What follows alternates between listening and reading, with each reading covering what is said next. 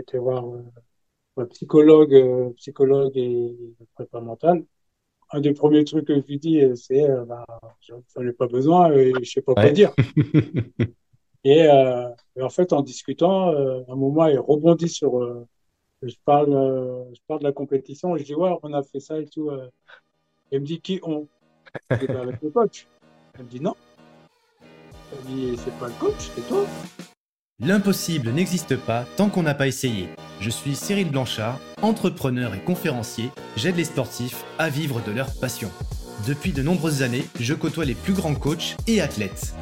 Avec Champion de ma vie, je vous propose de découvrir ensemble ces champions au parcours inspirant. Leur singularité va vous surprendre tout autant que leur simplicité. Mon but est simple, vous permettre d'acquérir les clés pour atteindre à votre tour vos objectifs. Tout le monde est capable de réaliser ses rêves. Devenez à votre tour champion de ma vie. Bonjour à toutes et à tous et bienvenue dans le podcast Champion de ma vie. Aujourd'hui, j'ai le plaisir, l'honneur d'accueillir un sauteur en longueur. Et pas des moindres parce qu'il a dominé la planète France pendant de nombreuses années. On va parler avec lui de, de son, on va parler d'essais et notamment du sixième. On va parler aussi de ses origines parce qu'elles lui tiennent à cœur. Et c'est un sujet d'ailleurs qu'il porte haut et fort. hein, euh, il en est fier d'ailleurs. Donc, euh, Cafétien Gomis, comment vas-tu? Ça va très bien, merci. Après de, de bonnes fêtes, je me porte Ouais. bien. Tu te portes bien. Qu'est-ce qui fait que des fois d'ailleurs tu te portes mieux que d'autres? Est-ce que c'est par rapport à ton énergie à toi ou est-ce que c'est par rapport aux gens qui, qui t'entourent, notamment tes enfants? Bah, un peu des deux. Euh, j'ai j'ai tendance à déborder d'énergie déjà, Ouais. euh, naturellement. Et forcément, euh, quand, quand il y a la famille autour qui, sur les coups de mou, euh, euh, me porte, euh, ça aide. Ça aide. Ouais. Donc, j'ai, on va dire que j'ai des batteries, euh, j'ai des, bat- des batteries tout autour de moi qui, qui, quand moi je me décharge, euh, me remettent un coup de boost. Ouais. Alors bon, moi j'ai le plaisir de te connaître euh, dans la, dans la vraie vie, pas seulement à la télé ou à la radio ou dans, sur les, via les réseaux. Et c'est d'ailleurs, euh, c'est tout un, c'est c'est tout agréable pour moi parce que comme tu viens de le dire, tu débordes d'énergie. Et c'est vrai que quand vous êtes dans une pièce euh, qui a 10, 15, 20 personnes et que vous avez euh, bah, une énergie comme celle de café, café, alors tu vas nous dire comment t'appelles, certains cave, café, d'autres café, tiens. Euh, et ben en fait, forcément, il y a une énergie qui, euh, qui n'a plus rien à voir parce que ça rayonne, il y a du sourire, il y a, y a de, y a de la blague, il y a tout ce qu'il faut. Donc, euh, c'est pour ça que je te posais un peu cette question parce qu'effectivement, tu es quelqu'un, tu as une énergie vitale. Elle vient d'où cette énergie? Elle, tu- elle vient du cœur, elle vient des poumons, elle vient des reins. Tu sais d'où elle vient? Elle vient, elle vient certainement du cœur Ouais. et elle vient, pense que c'est un héritage, euh, Hmm. un héritage de mes parents et même, euh, même au-delà. Euh, C'est ah ouais, c'est, c'est un, je pense que, c'est, ouais, c'est, c'est une énergie qui, qui est profonde et, et qui est là de, dans la famille depuis, depuis Ouais. bien longtemps. Ah, d'accord. C'est toute la famille qui, euh, qui a cette même énergie ou tu es quand même celui qui est dans, dans la fratrie qui, a le- qui en a le plus? Euh, je dirais, je suis peut-être celui qui en a le moins. C'est vrai? C'est vrai. Ah oui, d'accord, d'accord. Ah bah écoute, tu vas nous raconter tout ça. Tu nous parlais d'héritage. Est-ce que tu peux nous raconter un petit peu, bah voilà, d'où tu viens, ta famille, un petit peu les origines, comprendre un petit peu cet héritage de l'énergie du cœur, d'où il vient, qu'est-ce qui t'a, qu'est-ce qui t'a transmis tout ça, d'où ça vient tout cette, euh, Bah, cet héritage? euh, mes par- mes parents donc, euh, sont nés tous les deux au Sénégal, Ouais, mais sont originaires de base de, de la Guinée-Bissau. d'accord. Donc, il y a un petit village de, de Guinée-Bissau qui s'appelle Bianga. Et, euh, et là où euh, bah, on tire euh, nos- nos- notre source et notre, euh, notre, notre énergie, on va dire. Ouais, Donc, euh, mon père est arrivé en premier en, en France, en début des années 70, d'accord. par un contrat de travail. Uh-huh. Un contrat de travail et, par la suite a fait venir euh, ma mère et j'avais deux de mes, un grand frère et une grande sœur qui, eux, sont nés au Sénégal et qui sont venus en même temps que, en même temps que ma mère. Uh-huh. Et après, euh, j'ai eu une sœur qui a vu le jour en France et moi et encore un petit frère. euh, D'accord. euh, Une fratrie, cinq enfants. C'est ça. J'ai bien compté, ça va. Ok. C'est Et t'es, t'es, t'es au milieu de toutes ces... euh, trois... Excuse-moi, parce que... je suis l'avant-dernier. Ah, ok, ok, Je d'accord. suis l'avant-dernier et euh, donc natif de, natif de Saint-Quentin, mais, euh, mais forcément avec, euh, avec les origines toujours au, au, au centre, au centre de la famille, et parce que, parce que c'est notre héritage, un héritage culturel, et, euh, que si, si euh, ben, nous on garde pas ça, ben ça, ça disparaît tout simplement. Ouais. Et tu, d'ailleurs, cet héritage, tu, quels sont, si on devait un petit peu le décrire, tu le qualifierais comment? Euh, on parlait d'énergie du cœur, mais toi, quels seraient les adjectifs qu'on un petit peu entre tes frangins et tes sœurs? Vous diriez d'ailleurs, c'est plutôt qu'est-ce qui fait le- les valeurs de cette famille, de cet héritage? Alors déjà, il y a bah, une des grandes valeurs, euh, c'est la solidarité donc euh, dans au sein de notre famille. Et après, j'ai mon papa euh, avait, je parle au passé parce qu'il est décédé maintenant, mais euh, c'était un, il avait un grand cœur. Ouais, Vraiment, euh, c'était euh, la personne qui pouvait ramener euh, un SDF à la maison pour lui offrir un repas, par exemple. ouais. Comme ça, euh, il arrive à la maison avec quelqu'un qu'on ne connaît pas. Il y avait toujours une huitième, une huitième à sept au cas où. Ouais, c'est ça, c'est ça. Et on a vraiment grandi dans, dans, cette, dans cet esprit de, bah, de tolérance, de partage. Et voilà, donc nous, on a grand... j'ai grandi, j'ai grandi dans, dans, dans ce milieu et, euh, forcément, ça, ça déteint un petit peu dans, dans, dans ma vie d'homme aujourd'hui. Alors justement, tu vas nous en parler, mais euh, comment toi, ta, jeunesse, ton enfance était dans, ce- dans cet univers de, de tolérance et de partage? Et comment tu as fait ton trou, toi? Qu'est-ce qui, à un moment donné, euh, où est-ce que tu as, comment tu as commencé à trouver ta, ta singularité? Alors, je voudrais juste te dire au passage aux auditeurs qui ne nous envoient pas trop, si mes questions sont pas toujours très claires, déjà là-bas, je suis pas très clair, mais en plus, en ce moment, je suis un peu malade, donc je vous prie de m'excuser, les auditeurs, et puis je te prie évidemment d'excuser CAF hein, pour euh, mes questions peut-être euh, des fois inappropriées. Voilà, donc qu'est-ce qui fait à un moment donné ta singularité et ton domaine d'expression à toi? bah, j'ai mis du temps à le, à le trouver. Comme j'ai pu dire tout, euh, le dire tout à l'heure, j'ai j'ai une famille qui a énormément d'énergie. ouais, notamment euh, le, le- l'aîné de, l'aîné de la fratrie, ouais, qui, euh, ben, lui, euh, c'était pas, c'était pas une batterie au lithium, c'était vraiment, euh, il était solaire. ouais. Il était, Dans il était un... solaire. Alors c'est vrai que sur Saint-Quentin, le nom de, de Gomis euh, est assez connu, notamment par rapport à, à l'engagement de ton grand frère. Mais Ouais. à la, par- à la base de cet engagement, il y avait une, une- un, un amour pour un sport en particulier ou pas du tout? Euh, ben, il y avait le foot, beaucoup de foot dans, dans la famille, Ouais, Ben, notamment mes, mon grand frère l'a, pratiqué. Euh, j'ai des cousins pareil, qui étaient dans le foot, euh, notamment certains qui sont devenus professionnels. et, et je vivais dans un quartier de footballeurs. ouais, Donc forcément, j'ai grandi un peu dans cet univers. Mais euh, pour, euh, pour un peu revenir à mon frère, ouais, vraiment, c'était euh, partout où j'allais, j'étais le, fri- le frère d'eux. ouais, J'étais le frère de Gustave. Et vraiment, partout, partout, partout. Et forcément, lui faisant du foot, ouais. qui, euh, je pense que si j'allais dans, dans cette direction, euh, j'allais me retrouver dans, encore dans, Dans l'ombre cette- d'eux. dans, dans l'ombre d'eux. Ouais, Et, euh, et du coup, C'est lui-même qui m'a amené à clé, ouais, parce que je bougeais un peu partout, je courais, et, et j'avais vu un- une compétition, donc c'était le championnat du monde de, de Tokyo en 91, où j'étais tombé subjugué devant euh, Mike Powell et Carl Lewis, ce, ce grand duel euh, ah ouais, il y a, où il y a eu d'ailleurs un, un record du monde.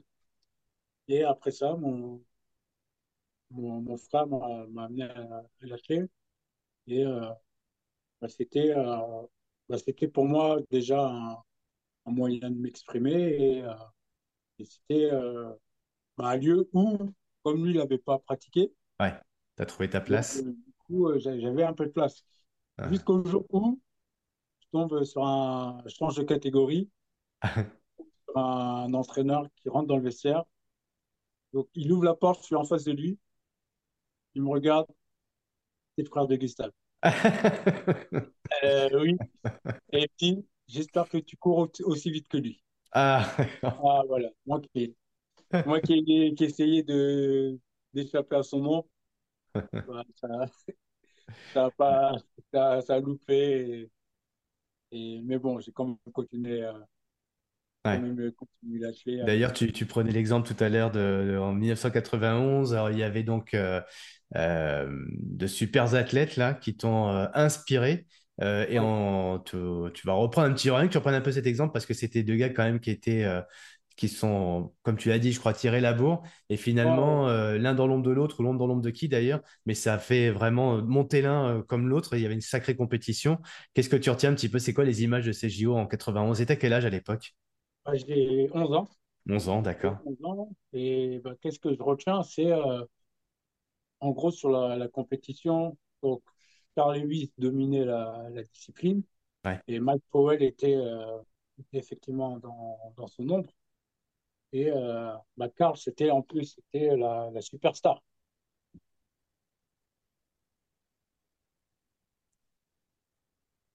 Carl, c'était euh, c'était la, superstar.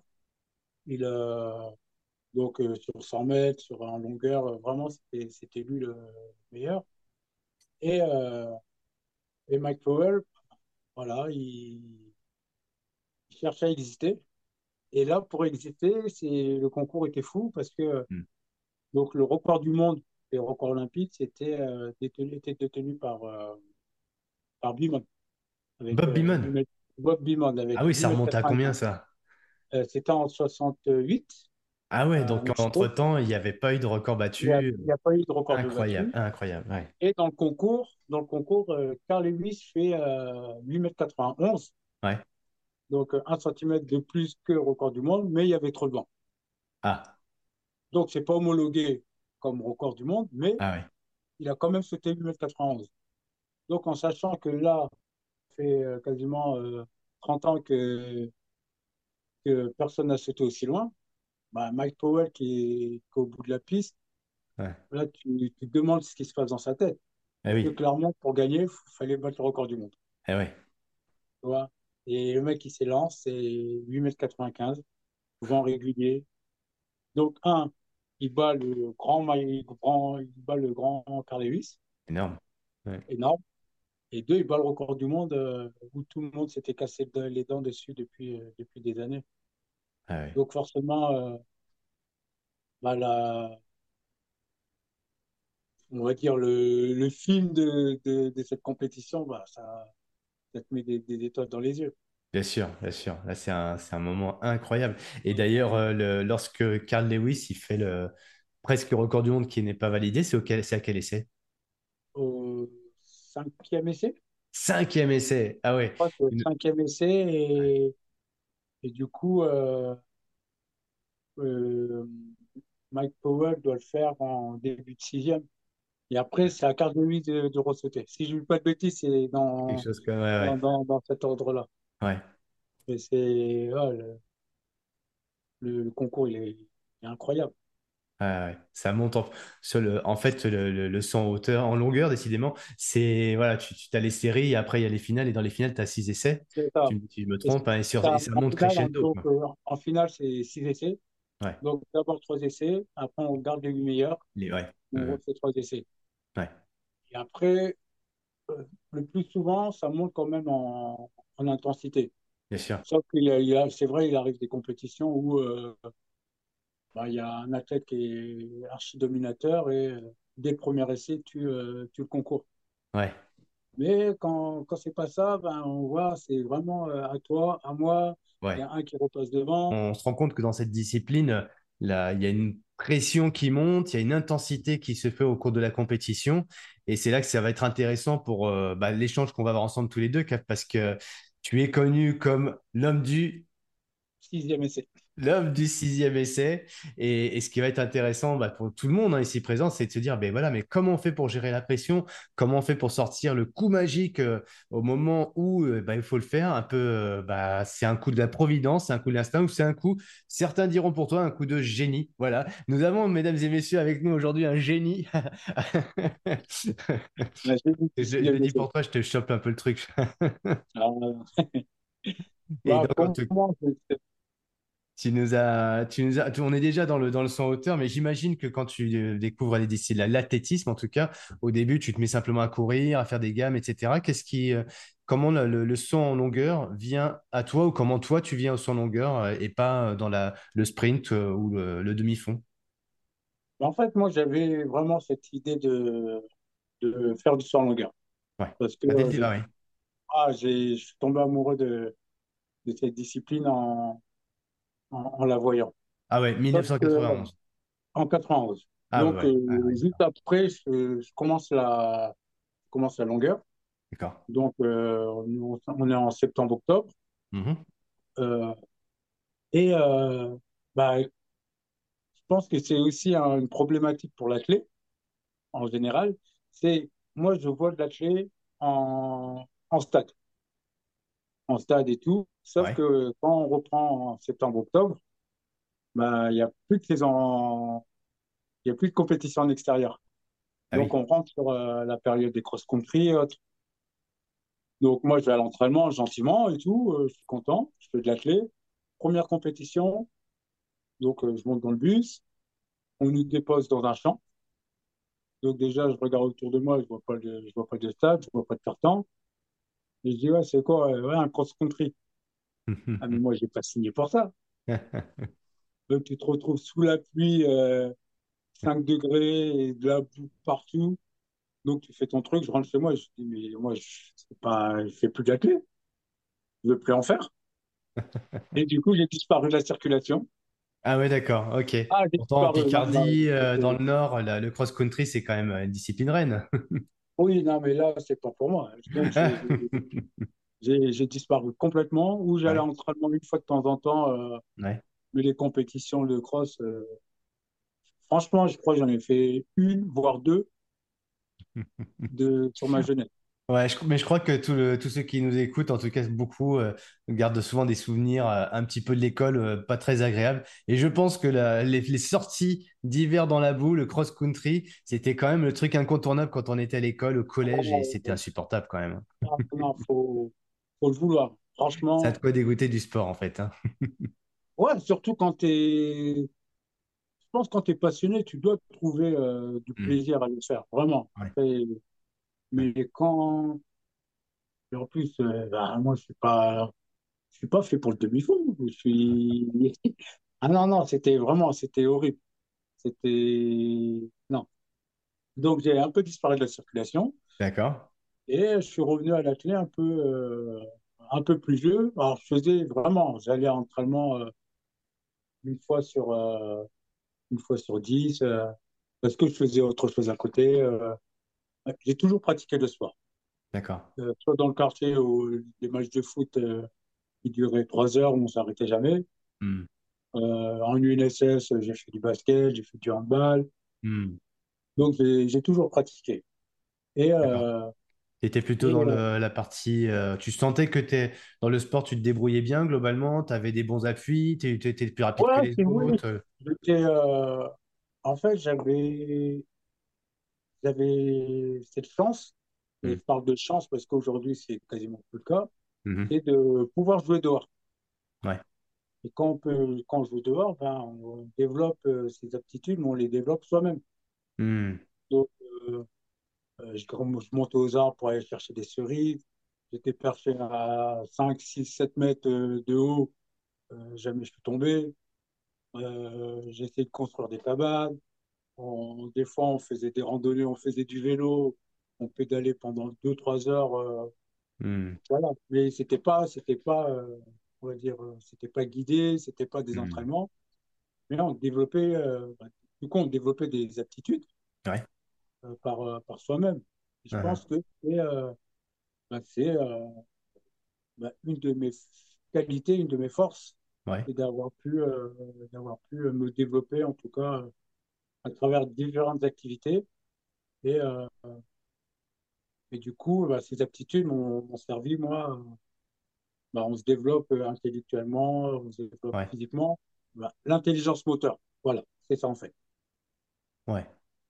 Donc du coup, quand, quand j'ai commencé euh, vraiment à lâcher la compétition, on me disait, ouais, t'es doué. Alors j'ai fait un peu tout. J'ai fait de la hauteur, j'ai fait du triple saut. Mhm. Et euh, on dit, ouais, t'es, t'es doué. Ouais.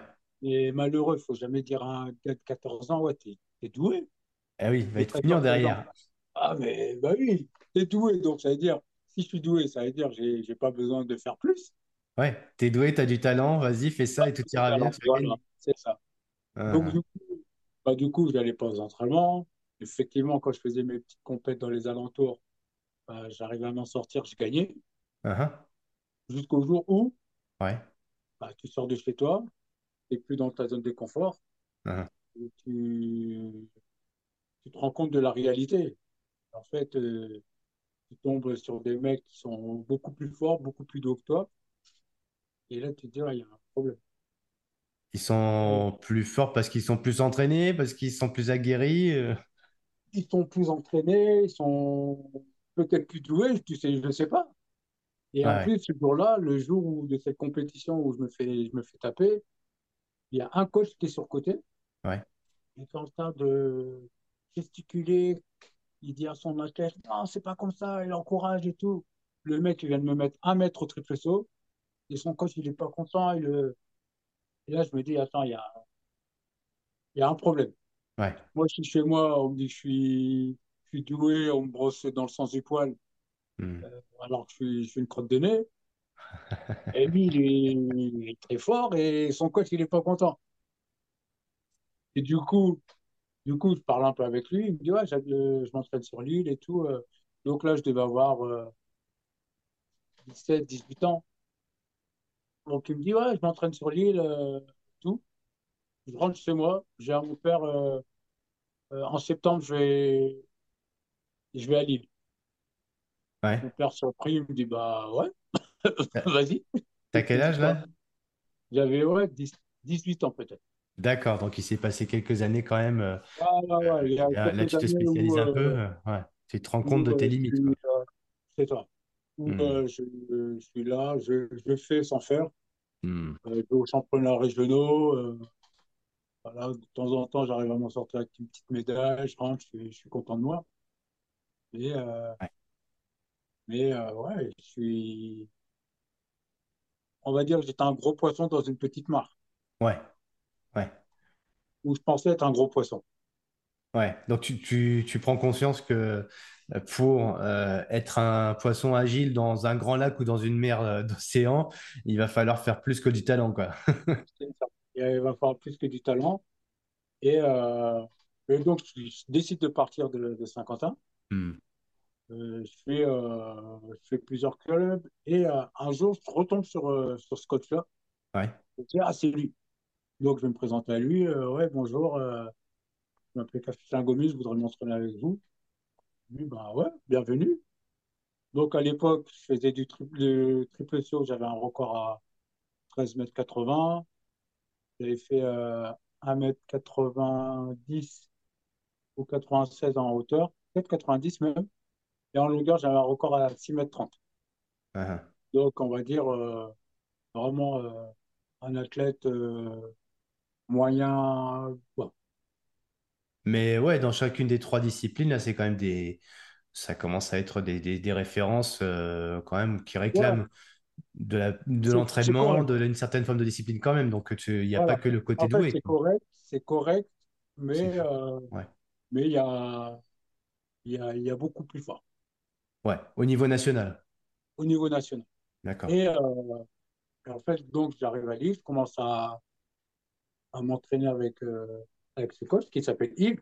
Ouais, Et en fait, j'ai- bah, au travers, euh, là, le, le, le, le sens du, du mot entraîneur, bah, le, le mot entraîneur prend tout son sens. ah, Entraîneur, en fait, c'est vraiment quelqu'un qui t'entraîne, qui, qui t'amène. ah, ouais, Vraiment, dans, moi, je le prends dans, dans ce sens-là. Et en fait, au fur et à mesure des, des séances, bah, j'ai envie, j'ai envie d'avoir plus. Donc, il me traîne dans son sillage comme ça et bah, j'y vais, je reviens, je reviens. Euh, assiduité, donc je suis, moi qui m'entraînais quasiment pas, bah, je crois sur une année, j'ai dû louper un entraînement. Et euh, en longueur, je passe de six mètres trente à sept mètres trente Ah oui, ah Et je dis en une année, c'est même pas une année, c'est même, euh, je crois, en, en 6 mois. Et je vois mon record en hauteur, je fais euh, 2 mètres zéro deux Mhm. Et là, je me dis, ah ouais, en fait, ça sert à ça l'entraînement. Hmm. Et, et en fait, bah, dès les premières perfs, bah, je me sens plus fort et tout. Je prends conscience de, de ce qu'est vraiment l'entraînement. Ouais. Et en fait, je deviens, un- je deviens un fou, un fou du travail. Ah ouais. Tu aimes Mal- euh, du coup te dépasser, mais dans le travail, indépendamment du résultat. euh, Ouais, ouais, ouais, c'est, faut- en fait, c'est vraiment, après, c'est vraiment spécifique à, c'est vraiment spécifique à, à l'athlète, à l'entraînement, ouais. parce que euh, bah, j'avais capté vraiment le, bah, le processus de me dire, euh, bah, si tu fais, si tu fais ça, il y aura ça derrière. Donc, du coup, euh, bah, derrière mon, mon air nonchalant, en fait, je suis, un, je suis un fou de, je suis un fou du travail, de l'entraînement. euh. chaque chose, j'essaie de comprendre, euh, de comprendre pourquoi, pourquoi on le fait, euh, qu'est-ce que ça va, qu'est-ce que ça va m'amener. Et, et voilà, donc je suis comme ça, je progresse, je progresse petit à petit. Et en, en, ouais, en ans, en quatre ans, je passe d'un niveau régional à euh, qualifié olympique. Ah, Attention, attention. hein. En 4 ans, je passe d'un niveau régional à un niveau olympique. Qu- C'est-à-dire à À 22 ans, ça olympique. sélec- à 22 ans, quoi. Euh, non, j'arrive à. Attends, j'arrive, je pars sur l'île, ah, même un peu plus. Parce que j'arrive l'année. Moi, je le rencontre à 18. J'arrive à, à la fin de mon- mes 19 ans. D'accord. À la fin de mes 19 ans, j'arrive sur l'île. Ouais, Donc, euh, première saison, donc c'est 19-20 ans. ouais, Et euh, donc, 20 ans, je fais mes premières euh, compétitions où je bats mon record d'un mètre. ouais. Et à 24 ans, je me qualifie au jeu. Waouh. Et entre-temps, tu as eu déjà, t'as atteint le, le, le summum du niveau national. Tu es, le meilleur Ouais, français en entre-temps? temps, en fait, je découvre, euh, je découvre les championnats de France. Ouais. Donc, les premiers championnats de France que je fais, c'est en, en 2000 chez les jeunes, prestige chez les jeunes. En senior, mes premiers championnats de France, ça doit être 2003. Ouais, 2002 ou 2003, euh, mes premiers championnats de France euh, chez les seniors. Et euh, ouais, 2004, euh, 2004, je fais mon premier podium et qualification olympique. ouais. Donc, pour Oui, ce laps de temps, en fait, euh, Hmm. bah, je travaille, je travaille, je m'entraîne, euh, je m'entraîne sérieusement. Euh, je comprends vite que l'hygiène de vie peut, peut être un facteur de réussite. Ouais, Donc, bah, à un moment, je décide de plus bouffer de frites. Je fais, je fais attention à tout ce que je mange. Je bois plus de lait. Je bois plus de lait. Donc, je fais, mais tout ça, encore une fois, c'est, des choses que je fais, mais euh, personne m'est- m'a obligé à le faire. ouais. C'est, naturel, ça se fait progressivement, Ouais, quoi. ça s'est, fait comme ça. euh, Personne m'a m'a demandé de le faire. C'est euh, moi, un jour, je décide de. Donc, forcément, ça marche mieux que si on s'impose. Ouais, Voilà. bien sûr. Mais euh, déjà, euh, le, entre 1991, tu dis, ça y est, cette étincelle-là qui est allumée, et puis les premiers résultats, il se passe plus d'une dizaine d'années, donc c'est euh, c'est un bon déjà d'une en, en 91 t'es jeune hein, t'es, t'es, t'es un- t'es même pas un ado. Mais euh, l'adolescence euh, bon t'as un peu fait plusieurs disciplines. Après tu t'es spécialisé euh, sur le saut. Et puis tu t'es rendu compte après une gifle. Je la fais courte hein, mais t'as pris une gifle à un moment donné tu t'es rendu compte que t'étais vraiment que le, le fait d'être doué ça suffisait pas. Faut se mettre à travailler. Tu sors de ta zone, tu vas à Lille, et là, euh, tu te, tu te spécialises au fur et à mesure dans une discipline qui est le saut en longueur. Euh, le triple saut, le saut en hauteur, qu'est-ce qui fait dire que c'est pas ta... Euh, la hauteur, euh, déjà physiquement, j'étais, j'étais loin des standards. D'accord. Parce que euh, là, les, les sauteurs en hauteur de haut niveau, c'est, ils font à 95, euh, Ouais. limite 2 mètres. Ouais. Voilà. Donc, peut-être que si, si j'avais continué cette, euh, cette discipline, j'aurais peut-être pu faire 2 mètres 20. 2 mètres 20 au niveau international, tu ne Ouais. fais rien. Ouais. Donc, un euh, jour, en coup de chance, 25. hmm. Donc, si tu, si tu veux exister euh, sur du 100 hauteur, si tu veux exister euh, au niveau international, c'est euh, 2 mètres 30 minimum. Ouais. Et avec 1 mètre 85, euh, il y en a eu. Il y en a eu, mais euh, Ouais. et après, le triple saut, euh, c'était c'était violent. C'est-à-dire, c'est là au niveau des articulations de... Ah, les Ah articulations ouais. et compagnie. euh. Ouais. Et en plus, euh, bah, tout à l'heure, toi, je parlais d'intelligence motrice. Oui. Euh, moi, euh, j'impulse le pied gauche normalement. Ouais. Et quand je faisais les triple sauts, donc au début, je faisais mon cloche-pied du pied gauche. Ouais. Et euh, j'ai remarqué que, euh, en fait, j'impulsais beaucoup trop loin et j'arrivais pas derrière à enchaîner et tout. Donc, du coup, pour essayer d'équilibrer mes, mes sauts, je faisais mon Ouais. cloche-pied pied droit. Ah. Donc, j'ai appris à, à sauter de- des deux pieds, en fait. Et euh, pour la petite anecdote, euh, sur une des premières compétitions, euh, une des premières compétitions que je fais avec, en longueur avec mon nouveau coach, avec Yves, Ouais. donc j'ai un record à 6 mètres 30 du pied gauche. J'arrive, je prends mon, je prends ma, ma course d'élan, j'arrive mauvais pied. J'arrive donc du coup du pied droit. C'est possible à ce niveau-là? comment? C'est possible que ça arrive à ton à ce niveau-là? au niveau des réglages. euh, Ah en ouais. plus, ce jour-là, je pense que j'étais un peu, euh, un peu trop excité. euh, donc, mon réglage, j'arrive pied droit, j'impulse, j'impulse quand même, et je fais euh, 6 mètres 80. Hein? Donc, déjà, je bats mon record euh, de 6 mètres 30 avec la mauvaise jambe. Ah, mais ça n'a rien à voir. On passe, on passe de Bah ouais, 56 mètres de plus là. ouais, ça. Et là, le coach, il s'est regardé, il y avait un autre athlète avec lui. Ils se Hein? sont regardés, ils se dit, mais c'est un phénomène. Et après, dans, Et après, et en ayant trouvé les, les Hmm. bons réglages, Ouais. je fais 7 mètres 30 euh, avec la bonne jambe. Ah ouais, d'accord. Voilà. Donc là, tu es sur le bon pied d'appui là. Là, je suis sur bon pied. D'accord. Donc définitivement, tu te, tu ancres le fait que ton pied d'appui, c'est le gauche? Ouais, non, c'est le gauche. Je savais que c'était d'accord. Ah non, c'était le gauche. Mais surtout, toi, j'arrive mauvaise jambe. Hmm. Au lieu de te dire, bah, comme je suis mauvaise jambe, euh, bah, je saute pas. Hein. Bah, alors, moi, je saute parce que de toute façon, je suis, je suis à l'aise avec mon pied droit. Hein. Donc, je saute, je fais mon, mon saut, je fais 6 mètres 80, je bats mon record. Et et le coach, il dit, mais il est complètement fou. On va peut-être pouvoir en faire quelque chose de celui-là. Ouais, mais c'est ça. Ouais, peut-être Ouais. qu'on fait un petit, un petit phénomène. Voilà. Donc en 2004, tu te qualifies pour les JO avec un titre national au passage ou euh, tu finis? Non, vice-champion de France. Ah, vice-champion de France. Donc là, à cette époque-là, vous êtes deux à vous tirer la, à faire la bagarre, là, un bah, petit peu à non, je la. dirais, je dirais même trois. Parce que Ah moi, ouais? je pense que sur le, pour les championnats de France, c'est euh, la plus grosse compétition que, que j'ai fait. Ah, Puisque euh, Salim Ziri gagne avec euh, 8 mètres 23. ouais. Moi, je fais 8 mètres 21. Ouais. Il y a Yann Domenech qui, est troisième avec 8 mètres 19. Ah oui, c'est super serré. Après, derrière, tu as Emmanuel Banguet qui doit faire 8-12 Hein. et Frédéric Hérin à 8-09.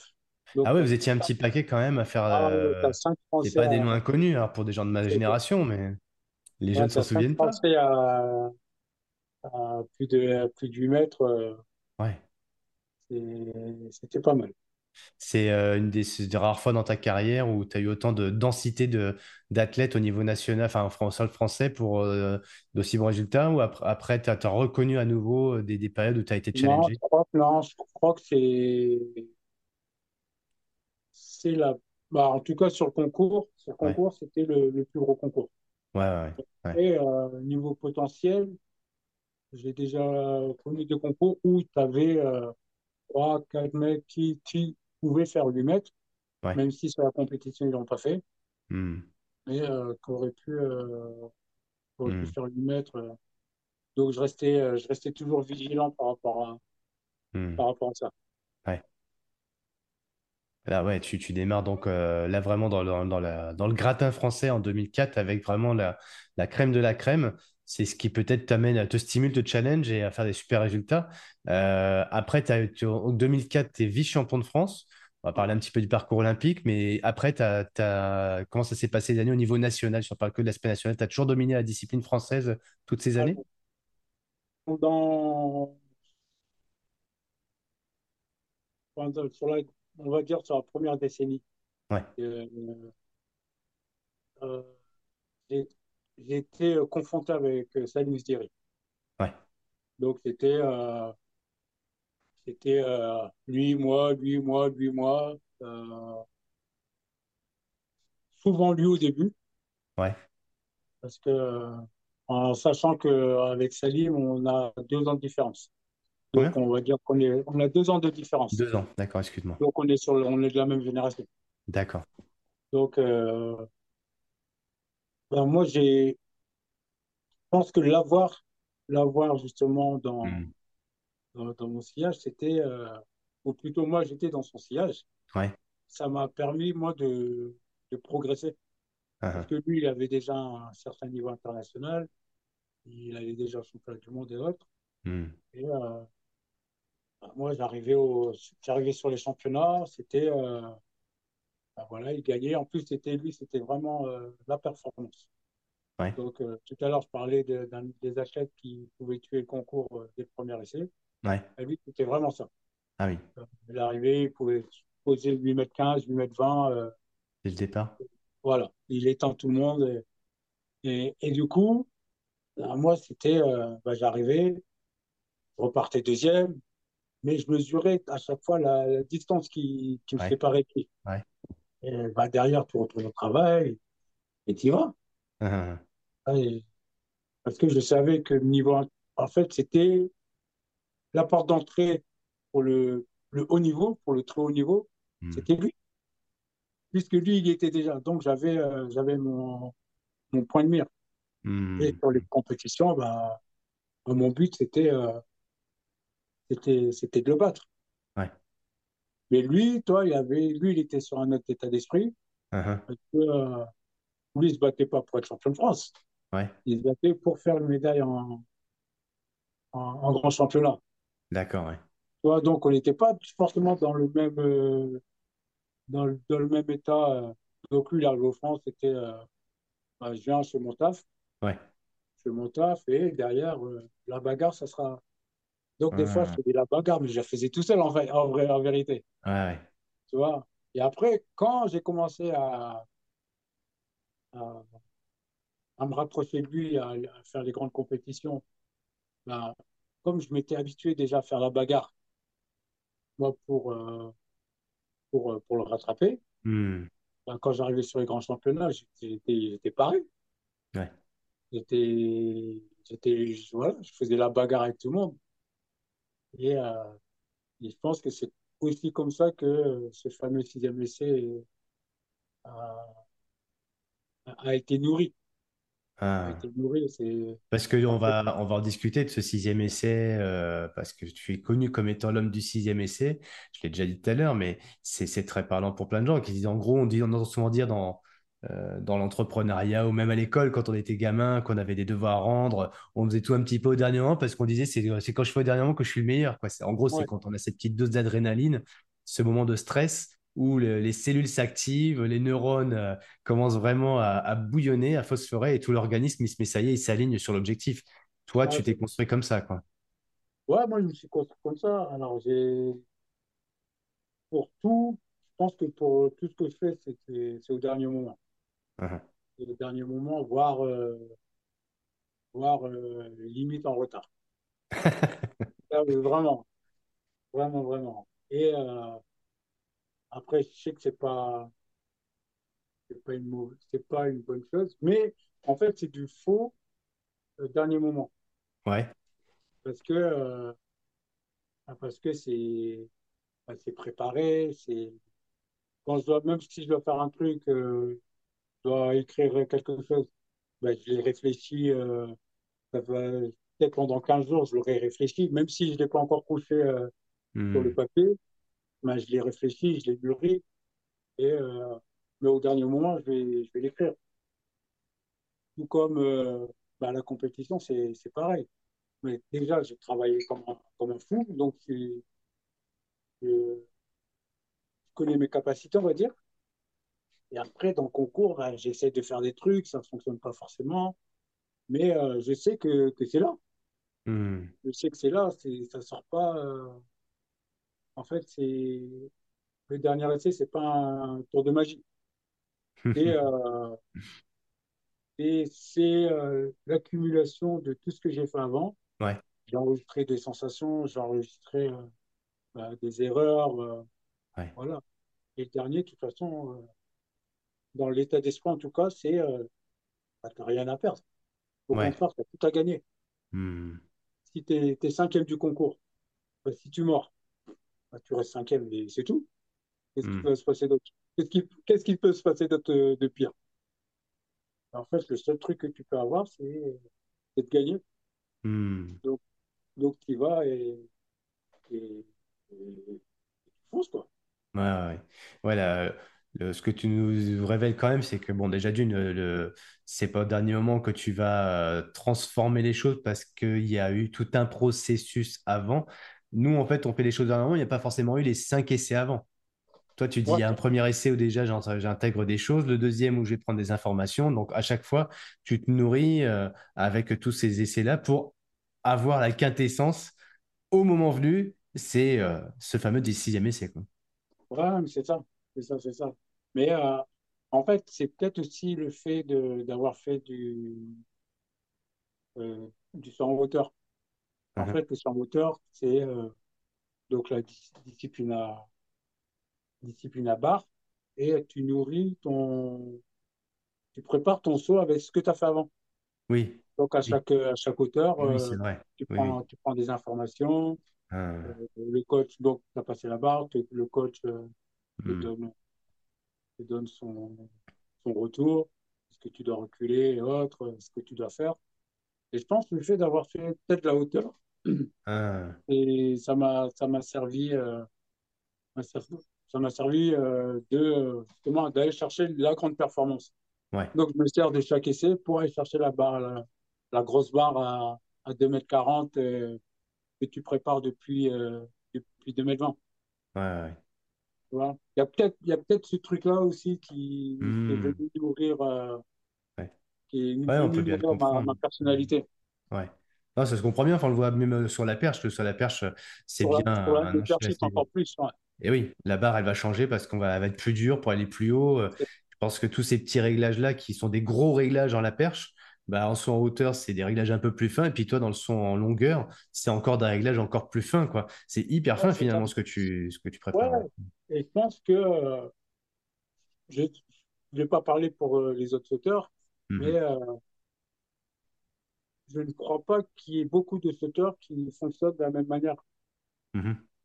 Euh, et après, et en plus, c'était quelque part, c'était aussi un, c'était devenu un jeu. C'était devenu un jeu, c'était, euh, et ça m'a Mhm. coûté, ça m'a coûté aussi des, ça m'a coûté aussi des, des compétitions. Parce que, euh, on a commencé une compétition à 7 mètres 30 pour, euh, pour finir à 8 mètres à 2 centimètres du podium de la victoire. Euh, ouais, tu dis, euh, on dit, ouais, c'est, c'est chouette. Ah, c'est chouette, ah, tu étais cinquième. Mais peut-être que si j'avais commencé mon, ma compétition à 8 mètres, bah, peut-être que j'aurais pu faire euh, 8 Mhm. mètres 30, 8 mètres 40. Ouais. On peut se mettre aussi à la place des autres compétiteurs qui savent comment tu fonctionnes. Ils disent, bon, c'est le mec qui va nous lâcher un super truc à la fin. Donc, ça les met aussi en pression, eux, pour se dire, faut que je sorte quelque chose de grand dès le départ. Sinon, dernier, moi, je sais qu'il y a le café qui est là et, et qui va me sortir son grand numéro. Et puis, ben, moi, bah, du coup, il faut qu'ils se mettent la pression. Donc, c'est, c'est un Ouais, jeu de ça. psychologie, en fin de compte, hein, le Non, mais son, c'est ça. comme Et ça. le, et le plus souvent, et le plus souvent, ça fonctionnait parce que justement, psychologiquement, j'avais euh, Ouais, j'avais cet, euh, cet ascendant. ouais, Et des fois, je savais très bien. Je savais très bien que si j'ai réussi à passer euh, au sixième, parce que pour, bien expliquer, ouais. en gros, on fait les trois premiers essais. Oui. Donc, on garde les huit meilleurs, mais on saute dans l'ordre de- Oui. dans l'ordre de- du plus de moins loin au plus loin. Ouais, ouais. Donc, moi, comme euh, des fois, euh, mes trois premiers essais sont pas top, ouais, je me retrouve euh, à ressauter dans, dans les premiers. Hmm. Donc, euh, et là, au sixième, quand je fais ma performance, bah, j'ai tous mes adversaires qui, Ouais, qui ont ressauté. ouais. Et le plus souvent, tu te dis, tu sais très bien que lui, il va mort parce que bah, il va essayer d'en mettre plus, il va, il va mettre une Hmm. pression. donc, des fois, tu en as un ou deux, tu dis, ah, lui, ah, on sait jamais. On sait jamais, il peut, il peut sortir un truc. Ouais.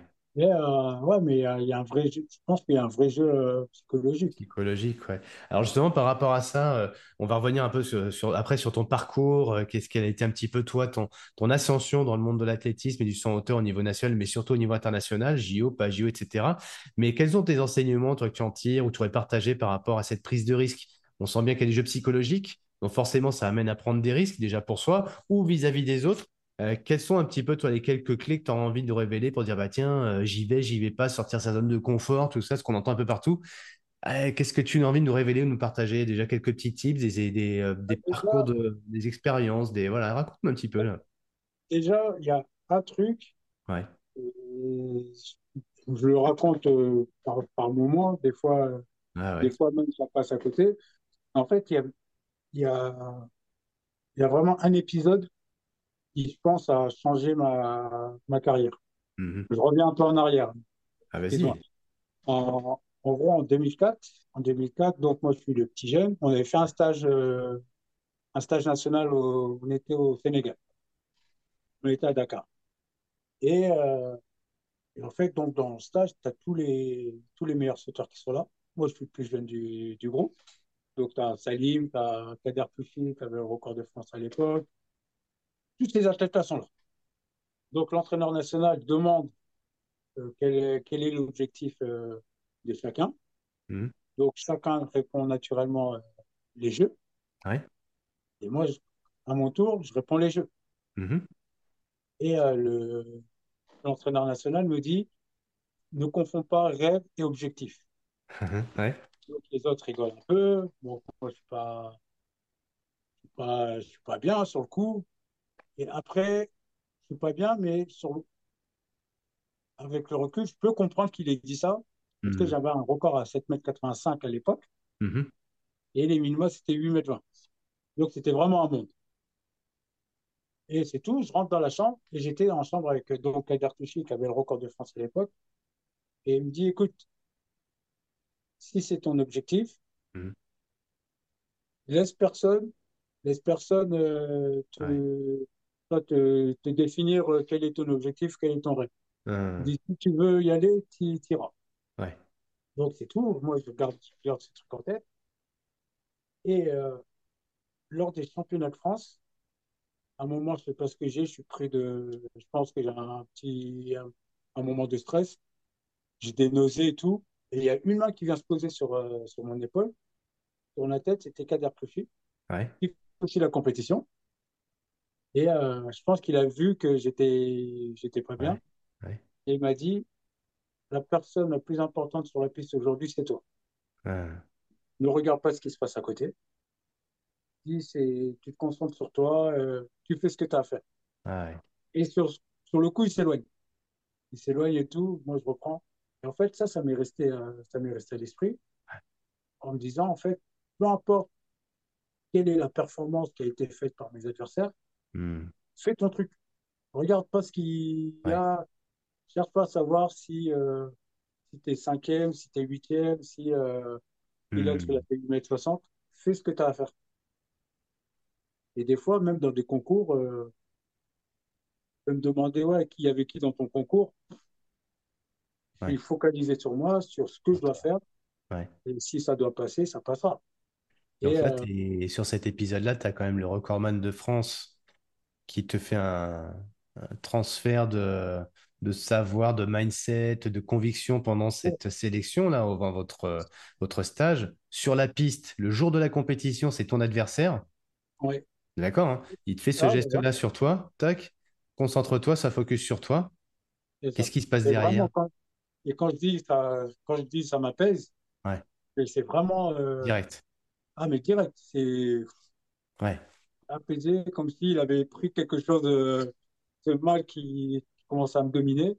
Et c'est là que tu fais Et, deuxième? euh, comment? Et c'est à cette compétition que tu finis deuxième? Et c'est à cette compétition, je bats mon record et je finis deuxième. Énorme, énorme. Ça, Mais vraiment, et, et le jour, pour te dire, tellement l'épisode m'a marqué, Ouais, le jour où j'ai fait ma première médaille internationale à Barcelone, ouais. je lui ai envoyé un message via Facebook pour le remercier en lui disant que c'était qu'il était, euh, qu'il était également à l'origine de, de cette médaille. Lui, il a été surpris. Ouais. Il a été surpris parce qu'il dit, mais, mais j'ai rien fait. C'était combien de temps après d'ailleurs, Barcelone, par rapport à 2004? Barcelone, c'était euh, 2010, donc Ouais, six ans six ans après. Six ans après, je lui envoie un message pour, euh, Ouais, pour remercier. euh. Je lui dis, mais tu as été, euh, été un des. Ouais, ouais, je sais même pas si c'était une marche ou. Mais ce que, ce qu'il a fait ce jour-là, ouais. ouais. Déjà, ce qu'il avait fait en stage, me parler, me dire euh, non, Oui, c'était objectif et tout. Déjà, ça, ça m'avait euh, euh, mais forcément rassuré et réconforté parce que sur le coup, t'es mal. ouais. T'es mal, surtout quand t'as tout le monde qui rigole. T'es là comme, comme le, le tout petit et tu dis, ah, merde, Ouais, ouais. On attend beaucoup de. Je, je me permets un café parce que moi j'en apprends encore à chaque fois avec toi. Je te connais bien euh, depuis, euh, depuis un an, surtout ton, ta trajectoire, mais aujourd'hui je te découvre encore avec euh, cette force de transmission, tu vois, le, le passage de témoin, euh, le, le côté, voilà, il y a un gars qui t'inspire, pouf, un geste, une phrase, un regard, et d'un seul coup ça libère des énergies. Euh, ça, c'est une période pour toi, du coup, au cours de laquelle tu tu te transcendes, c'est des, des périodes où tu progresses, tu es bien euh, grâce à, à ça. Mais j'entendais aussi qu'il y avait un coach qui, à un moment donné, aurait pu te brider euh, ce même jour, euh, pendant le stage, euh, te casser tes rêves. Donc, euh, tu t'es écouté toi, et grâce à cette parole de, de ton compétiteur, et c'est juste magique, quoi. Mais je pense que peut-être que si, s'il le fait pas, Ouais, ouais. peut-être qu'il reste sur ce truc en me disant, euh, Hmm. en fait, je suis en train de rêver. Les, Ouais, c'est pas pour toi. Hmm, C'est hmm. pas pour toi, ou en tout cas, c'est pas cette année. Ouais. Tu es encore trop jeune. Pardon. Qu'est-ce qui se passe entre 2004, du coup, là, c'est la révélation, c'est c'est le démarrage, seconde place euh, au championnat de France. Euh, t'as t'as ton ticket pour les JO. Euh, après, ça y est, c'est c'est parti, on t'arrête plus? Euh, oui et non. En fait, je suis- donc je découvre le, je découvre le haut niveau, Ouais, je découvre le haut niveau, mais euh, en fait, on va dire, j'ouvre seulement la porte du haut niveau. ouais. Je ne suis pas encore euh, complètement Hmm, rentré. hmm, Et il y a, il y a une problématique bah, qu'on retrouve encore aujourd'hui. Toi, on est, on est pourtant plus de 20 ans après, et on retrouve encore, euh, encore cette problématique, c'est le suivi euh, socio-pro. ouais. Parce que entre temps, il faut savoir que euh, l'année, des Jeux, donc la qualification des Jeux, j'ai Hmm, arrêté la fac ouais. parce qu'on m'avait dit que de choisir entre les études et le sport, Hmm, j'avais choisi le sport. Mais derrière, ouais, il faut, faut quand même un bagage, il faut, euh, faut vivre aussi. hmm, Et comme je vivais pas, je vivais pas encore de la clé, hmm. donc du coup, euh, j'entreprends un BTS en alternance. Ouais, Mais euh, BTS en alternance entre les cours et l'alternance, c'est euh, 35 heures semaine. ah oui, 35 heures plus, euh, plus les entraînements. ouais, Et tu ne peux pas. ouais. En vérité, tu ne peux pas. C'est très compliqué. Très, très compliqué. Donc, euh, ben, euh, donc si, en fait, j'arrive à me qualifier sur, euh, sur les championnats, ouais. euh, je, fais, je fais des places d'honneur. Donc, euh, sur euh, trois ou quatre éditions de championnat d'Europe, une quatrième, cinquième, quatrième, à chaque Hmm, fois. Donc, je, suis, je fais du haut niveau, mais c'est pas, hmm. c'est pas, c'est pas encore ça. Et, euh, et en fait, en 2009, Ouais, en 2009, je décide, toi encore, toi, tout le temps, ces, ces décisions, c'est, euh, on va dire, ces électrochocs. euh, en 2009, euh, je prépare ma, ma- la compétition la plus importante de ma vie. Mhm. Donc, il y a eu les JO. Et à ce Ouais. moment-là, je me qualifie pour euh, mes premiers championnats du monde, Ouais. donc à, à Berlin. En début de saison, on est, euh, on est une dizaine dans le groupe. Donc, bah, il y a, y a une émulation. Et le jour ma dernière compétition, ma dernière euh, séance, le jour où je prépare la compétition la plus importante, en fait, je me retrouve tout seul avec mon coach. Mhm. Parce que bah, les autres, ils se sont arrêtés en cours de route, parce qu'ils n'avaient pas le niveau pour aller, euh, pour aller plus loin. Donc, je me retrouve seul avec le coach. Donc, déjà, je perds un peu de, d'émulsion euh, par rapport à. Ouais. Et sur cette séance, je me, je me fais un petit peu mal euh, au niveau de, de Ah. de l'insertion et tout. Donc, c'est tout. On appelle le médecin, euh, on appelle le médecin du Krebs. Voilà. On appelle kiné. Ah non, pas là, parce que bah, forcément, euh, fin juillet, personne, mais partent en Mhm. vacances, quoi. Donc, en fait, je me retrouve seul avec mon coach pour préparer, euh, pour préparer un championnat du monde. Donc, forcément, j'arrive au championnat du monde un peu, un peu, diminué. Mhm. La compétition se passe pas, se passe pas bien. Et les jours qui suivent les championnats du monde, bah, je rumine. Je rumine parce que, euh, pour que je trouve, euh, bah, quoi, que, pourquoi, pourquoi si, pourquoi j'y arrive pas, en fait. Mhm. Pourquoi j'arrive pas à passer, à passer le cap. Ouais. Et, euh, et en fait, je décide de partir de l'île. Et, euh, et sauf que je vais dire au coach que l'année prochaine, je repars pas avec lui. Ouais. Je ne refais pas une saison, euh, je pars de l'île. Le problème, c'est que je ne sais même pas où je vais. Ouais. En fait, je lui annonce que je pars, mais je n'ai pas encore cherché où je vais. Et, je me retrouve pendant un mois comme ça à tourner, à chercher à dire euh, je vais, je vais aller où? Je vais, je vais vers qui? En Mhm. fait, c'est ça surtout, je vais vers qui? Mhm. Et en fait, je débarque à l'INSEP dans le groupe de Renaud Longueur. Donc, euh, dans, dans son groupe, il avait déjà Muriel Ortiz, qui était médaillé, euh, médaillé mondial. Euh, Ladji Doucouré, champion du monde haies. Mhm. Mhm. Et Loïc Sueur, qui avait déjà, pareil, euh, gagné des championnats chez les jeunes. Donc, je me retrouve dans un, un groupe de haut niveau, Ouais. forcément. Donc, du, du premier jour au dernier jour de la, de la compétition, on va dire, euh, bah, tout le monde a le même objectif et tout le monde, euh, on est tous tirés, quoi. Mhm. Et, euh, et c'est là où je fais ma première médaille, euh, ma première médaille internationale à Barcelone Donc en 2010. en 2010. D'accord. Le fait d'avoir changé finalement était bénéfique. hein. Voilà. Et après, sur le changement, je pense que c'est euh, ouais, c'est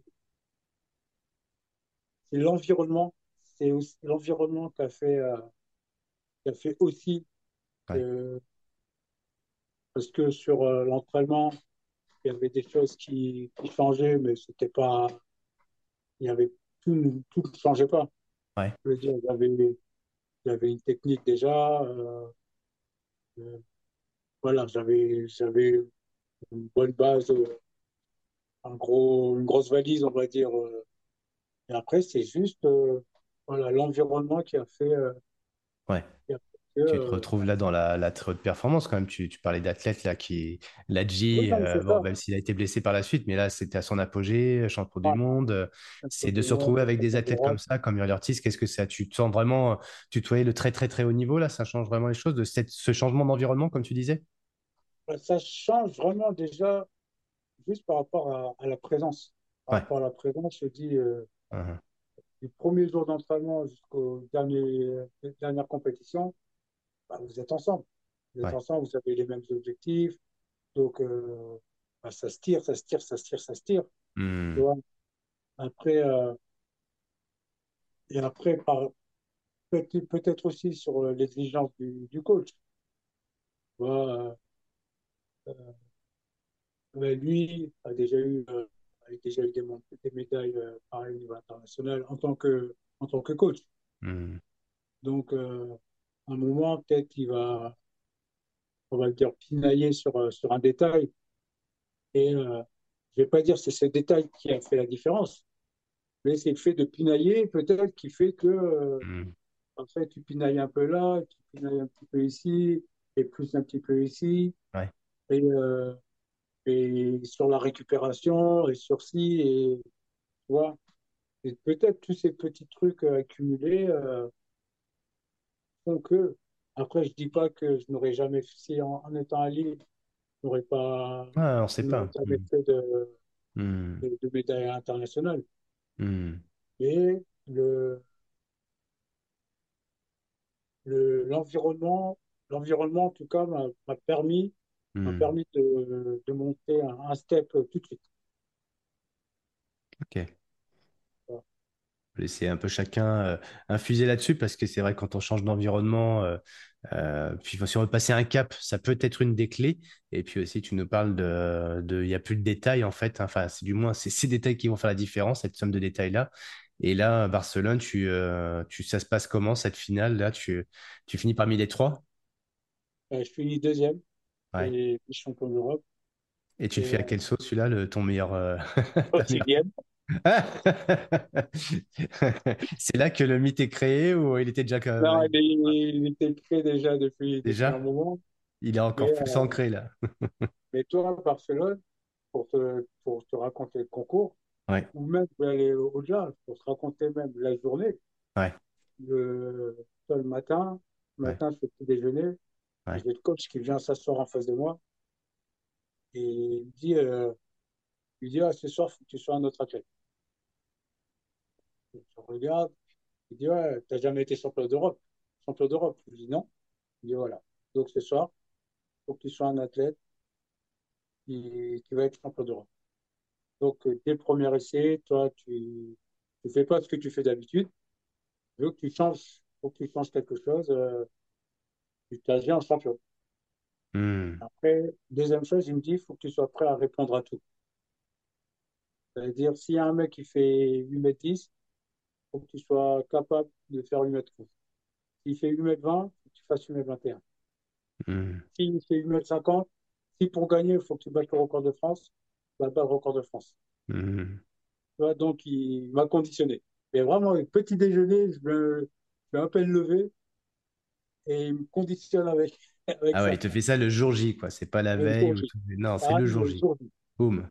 Donc, euh, ça, ça travaille dans ton cerveau. Ah bah ouais, ouais.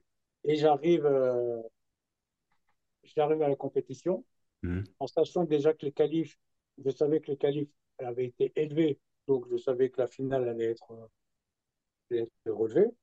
hmm. Et je fais, à mon premier essai, je fais 8 mètres. Ouais, Ça, je, je crois que c'est la première fois que je le fais. Vraiment. Comme quoi, toi, ce qu'il m'avait dit le matin, euh, ouais. ça avait commencé à... Déjà. Déjà. Et après, je fais, je fais un festival. Deuxième, troisième, quatrième essai, euh, mordu. Cinquième essai, mordu. Ah ouais. Ah, j'ai tout mordu. Et toi, une fois de plus, comme toi, je suis focalisé sur moi, je ne m'occupe pas forcément de ce qui se passe autour. Hmm. Et en fait, je suis tellement focalisé sur le truc que je me rends même pas compte que je suis en train de tout mordre et là, je suis dans le truc, bah, c'est pas grave, tu retournes, tu sautes. D'accord. Ça te touche pas, euh, ça t'énerve touche pas, ça pas. euh, me met pas, ça me met pas en panique, Ouais, ça... parce que je suis dans mon truc, ouais, je suis dans mon truc et, euh, et voilà. Et, euh, et je suis sixième du concours, je suis sixième du concours et euh, je me lance pour, euh, pour euh, mon sixième, pas mon record, je fais 8 ouais, mètres euh, 24, mon record c'était 21. ouais, Donc, je fais 8 mètres 24, je me retrouve deuxième du concours. ouais. Et là, sauf que j'ai cinq adversaires qui, qui sautent derrière moi. Et ouais. Donc là, la longue attente. La longue Là, attente. tu, là, pour le coup, tu es dans l'émotion à ce moment-là. Là, tu, tu te rends compte de ce que tu as fait. hein? Je me rends compte de ce que j'ai fait. Ouais, Je me rends compte que à ce moment-là, je suis médaillé. Je suis médaillable, plutôt. Je suis médaillable. Sauf que sur les, sur les cinq qui sautent, bah, on va enlever, on va dire quatre parce qu'il y avait déjà le, le l'Allemand qui était devant moi. Hmm. Donc, pour les quatre euh, qui sautent après, il... ouais, c'est quatre personnes qui ont un record euh, équivalent à ce que je viens de faire. Donc, potentiellement, ils peuvent, euh, ils peuvent me repasser dessus. Ouais. Donc, je suis passe deuxième, mais je peux très bien me retrouver sixième. Hmm. Hmm. Donc, euh, un par un. Un par un, tu les vois passer. euh, oh, mordu. Ah, tu te tournes, je me tournais vers mon coach. j'étais- à un moment, j'étais dans les bras de ma sœur ou je sais pas, je ne voulais pas regarder. Et j'entendais les commentaires. Ah, c'est, pas- il a, il a fait moins. Ok, ben, il, en, il en reste combien? Il en reste deux. Ok, en fait, là, au minimum, tu es médaillé bronze. Ok.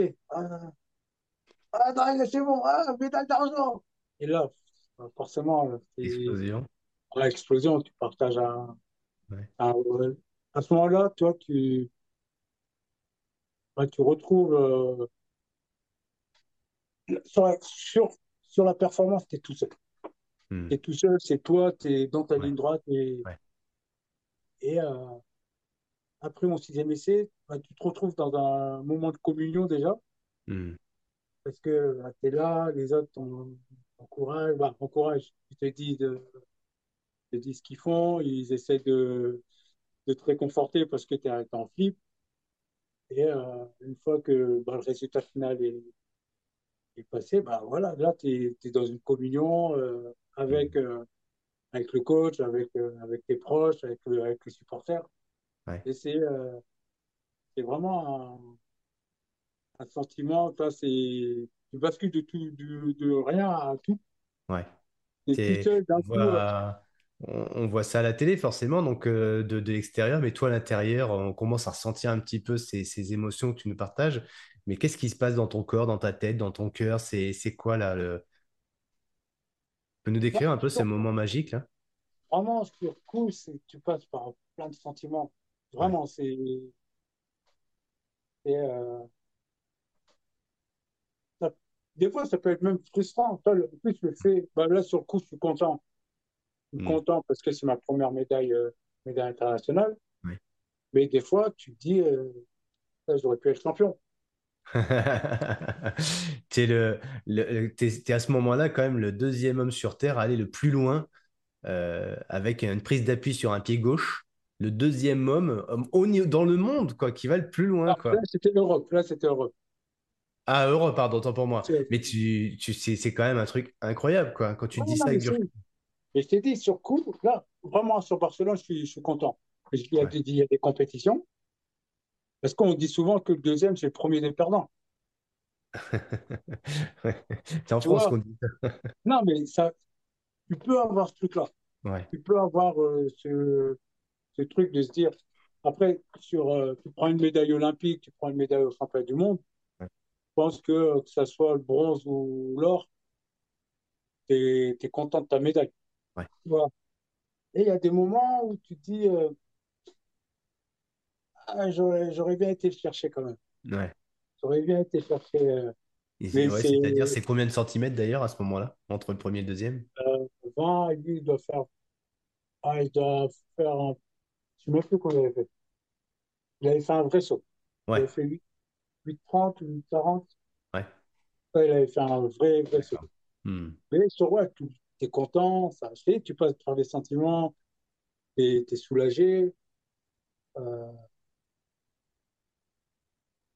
et pour revenir même, au- j'ai oublié de dire, pour, euh, quand je fais mon sixième essai, Ouais, c'est un mode, donc euh, on nous appelle euh, pour se préparer. Donc quand il y en a qui sautent, on appelle le suivant pour, pour ouais. se prépare. Et au moment de me lever, j'ai les jambes qui flanchent. Et vraiment, je me lève, je sens les jambes, euh, et je dis non, pas maintenant. Non, non, non, non. Plus tard, si vous voulez, mais pas maintenant. Donc, je me, je me ressaisis et, et j'y vais. Mais ça a duré euh, ouais, une seconde. Ouais, Une seconde, je me lève, vraiment, je sens. euh, je dis, ouais, non, c'est pas tout de suite. ouais. C'est c'est une alerte, mais c'est non, c'est pas là. Ah C'est une info. Le cerveau, il a repris dessus, euh, Voilà, le cerveau prend le vois, dessus. là, direct. Ouais. peut-être que si à ce moment-là, justement, je suis dans ce truc-là de me dire, euh, ah, c'est le dernier essai, ah, je suis sixième, ah, j'ai tout mordu, je Mm. commence à me poser des questions comme ça, Ouais. je pense que à ce moment-là, c'est fini. Je me lève et là, je m'écroule même. Ouais. Si les gens me foncent à ce moment-là et je suis là-haut, je suis pas, pas fort, je m'é- je m'écroule. Ouais. À ce moment-là, je te dis, je suis pas dans, je suis pas dans ce truc euh, de me dire, ah, j'ai j'ai mordu, j'ai quand même mordu 5 essais, cinq essais. Ah, si je mords celui-là, peut-être que, ah, je vais peut-être faire ci. Ah là, je suis limite dans une confiance. Je dois, je, voilà, je, je vais, quoi. Mm. Et si je mords, je mords, c'est pas grave. En tout cas, Ouais. j'y vais. Ouais. C'est euh, c'est quoi ta, ta, ta méthode? Je, je, je l'ai posé un peu la question tout à l'heure, mais tu vois, si on la reprenait à ce moment de ta, de ta vie, là où tu es dans un succès, en tout cas, il y a une belle consécration, c'est, quoi la méthode que tu voudrais euh, enseigner en disant que j'ai réussi, quoi, à ce moment-là, j'ai réussi le coup qu'il fallait au dernier moment. Comment j'ai géré mon stress? Comment j'ai géré le, ce coup d'instinct, euh, ce- coup d'instinct, c'est euh, déjà la grosse base, ça sera le travail. Ouais, il y a toujours le travail en trame de fond, Le ça. travail, Ouais. parce que, On laisse, on oublie le talent, t'es pas doué, c'est du travail. non, c'est, Ouais, plus tu vas travailler, plus tu vas nourrir tes compétences. ouais. En fait, il y a, il y a le travail. Il y a le travail et il y a ce côté où euh, tu nourris tes compétences. Hmm. Euh, et quand on parle de compétences, c'est quelque chose qui est ancré en toi.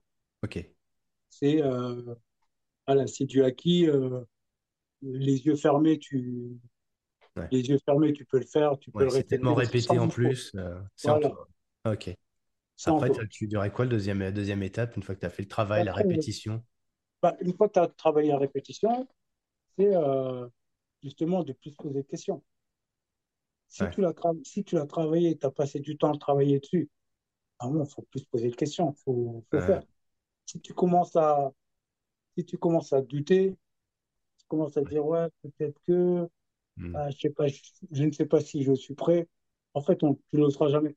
Comment tu fais, toi, pour pas douter, pour pas te poser de questions? Je doute. En fait, je doute parce que, mais vraiment, mais, en fait, je crois que c'est ça qui me fait passer le, qui me fait passer le cap. C'est que, euh, bah, je doute.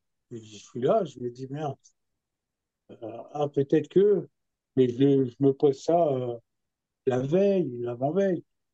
Et Uh-huh. après, euh, ça y est, le jour de la compétition, t'as plus le choix. Ok. Tu es dans l'arène, t'as t'as pas le choix. Un lion en face de toi, ben, crois-moi, tu. D'accord. Tu as le, travail, tu as la phase de doute, elle est normale et légitime jusqu'à l'instant T, l'instant, c'est ça. là, tu es dans l'action et tu y vas. Et tu fais, tu, fais- tu, tu fais ce que tu sais faire. Ouais. Tu vas, tu vas pas t'inventer. Tu peux, tu peux pas t'inventer. Uh-huh. Et tu vois, les deux fois, t'as, de- de- de- deux exemples que tu nous as donnés, tu as eu euh, la première fois euh, ce mal, tu vois, tu n'étais pas bien, oh, pff, j'ai des gros matchs, je suis pas bien et tout. des- Puis là, le jour, je- tu finis deuxième championnat de France. Et là, à nouveau, euh, au, en Barcelone, juste avant le sixième essai, boum, une jambe qui, les jambes qui flanchent. c'est ça. C'est le corps qui t'envoie une information, mais toi, tu dis, mon mental a réussi à reprendre le dessus, qu'est-ce qui se... Ouais, c'est. Alors, je sais, bon, c'est c'est une dualité comme ça Ah, ah, entre justement euh, le flip que tu as, que avant, que hmm, tu avant euh, les jours d'avant, ou voire même euh, une heure avant, hmm, et, et cette confiance. En ouais, fait, il y a toujours cette dualité qui, qui vient. Il y a un moment, ben, il y en a un qui vient refaire coucou, hmm. tu vas dire, Eh et soit tu, tu reprends le dessus sur ça, ou, ou tu te laisses emmener. Et des fois, c'est l'inverse. Le- on a, on a dit à peu près presque tout, mais moi je sais qu'il y a un truc qui m'a beaucoup marqué pendant ton, ta présentation sur une conférence, sur un talk. Et c'est un geste que font quand même beaucoup des sauteurs, alors pas que les sauteurs en hauteur, euh, c'est qu'avant le départ, euh, vous demandez quand même la connexion avec le public. Ouais. Euh, est-ce que c'est quelque chose qui t'aide justement à, à passer de l'autre côté, à dire maintenant j'y vais, action? C'est ce côté sensoriel, connexion avec le public. Est-ce que Bah, ça contribue ça? moi, la claque, je la prends surtout pour euh, attirer le, attirer le regard du public. En fait, bah, on est dans un stade, Ouais. un stade olympique, tu peux avoir 60, 70 000 personnes. Ouais, Donc, euh, il y a beaucoup d'événements qui, qui se passent en, qui se passent en même temps. bien sûr, ouais. Donc, à un moment, si, si tu veux pas passer euh, bah, comme ça, dans, sauter dans le vide, Ouais, parce que après, bah oui, ça, après, on, on fait un sport, euh, ça reste du spectacle et tout. ouais, Donc, ça fait, ça fait aussi partie du truc. bien sûr. Donc, Ouais. le fait de demander la claque, bah, t'attires l'attention. Et Et là, tu fais quoi? bah, moi, en fait, je viens demander la claque, pas tout doucement. Et pour, pour te dire la vérité, Ouais, quand, quand je cours, je l'entends pas. ouais, Et je crois même qu'un moment, euh, avant de me lancer, parce que quand je la demande, donc je regarde le, j'arrange le public, je demande la claque, et il y a deux, trois, trois secondes où à un moment, je reviens sur moi, ouais, je me concentre, et en fait, j'entends, j'entends plus rien. ouais, J'entends plus rien, je suis dans ma ligne droite et, euh, et je m'élance pour, euh, ouais. je Le fait pour. d'avoir ce que tu invoques le public, tu as l'énergie, euh, le regard de 70 000 personnes sur toi, ça en connexion énergie, et là, tu as fait ce geste-là d'un seul coup. Pour ceux qui nous voient hein, sur, sur YouTube, c'est clac, c'est d'un seul coup, je suis face à la, à la ligne droite. Ouais, Focus. c'est ça. Tu focus, je me, me concentre sur, euh, sur ma course, sur euh, ce que je dois faire, Hmm. ce que je dois faire, et, euh, et voilà. Mais vraiment, après, je- la claque, je l'entends plus. Ouais. La claque, je l'entends plus, bulle. euh, c'est ça, je dans, dans mon truc. Hmm. Et tout à l'heure, je parlais des, des adversaires, surtout des fois euh, quand ils sont plus jeunes. Ouais. Bah, quand ils demandent la claque, en fait, ils s'emballent. Ah ouais. Ils sont, Et ah, trop d'énergie, trop de waouh. Ah c'est oui. ça. Ils demandent un truc et, et après, ça maîtrise plus et, et à Ouais. 80%, ça, va- ça mord. Ouais. Parce que, bah, trop, trop. En fait, moi, pour pas me retrouver dans, dans ce truc-là, c'est, euh, voilà, une fois qu'elle est partie, je, je me rythme. sur moi. Ok. Voilà. Je prends deux, trois secondes où euh, je souffle et, après, j'y vais. Ouais, Et ouais. j'attaque la planche. On a, ouais, le, le- le regard des autres peut, de- peut neutraliser la performance pour certains quand ils sont pas habitués, mais pour tous finalement, si on s'y est pas habitué, d'où le fait que toi, tu avais mis ça aussi dans ta routine, euh, et à un moment donné, tu sais comment te connecter avec ton public pour être toi focus et concentré sur ton saut et ta gestuelle et, et pas, euh, voilà, pas dissipé dans ton regard, dans, ta- dans ton son, c'est vraiment, il y a qu'un seul truc, la planche, sixième essai, record. Mais tu sais que ça m'a déjà joué euh, l'effet inverse.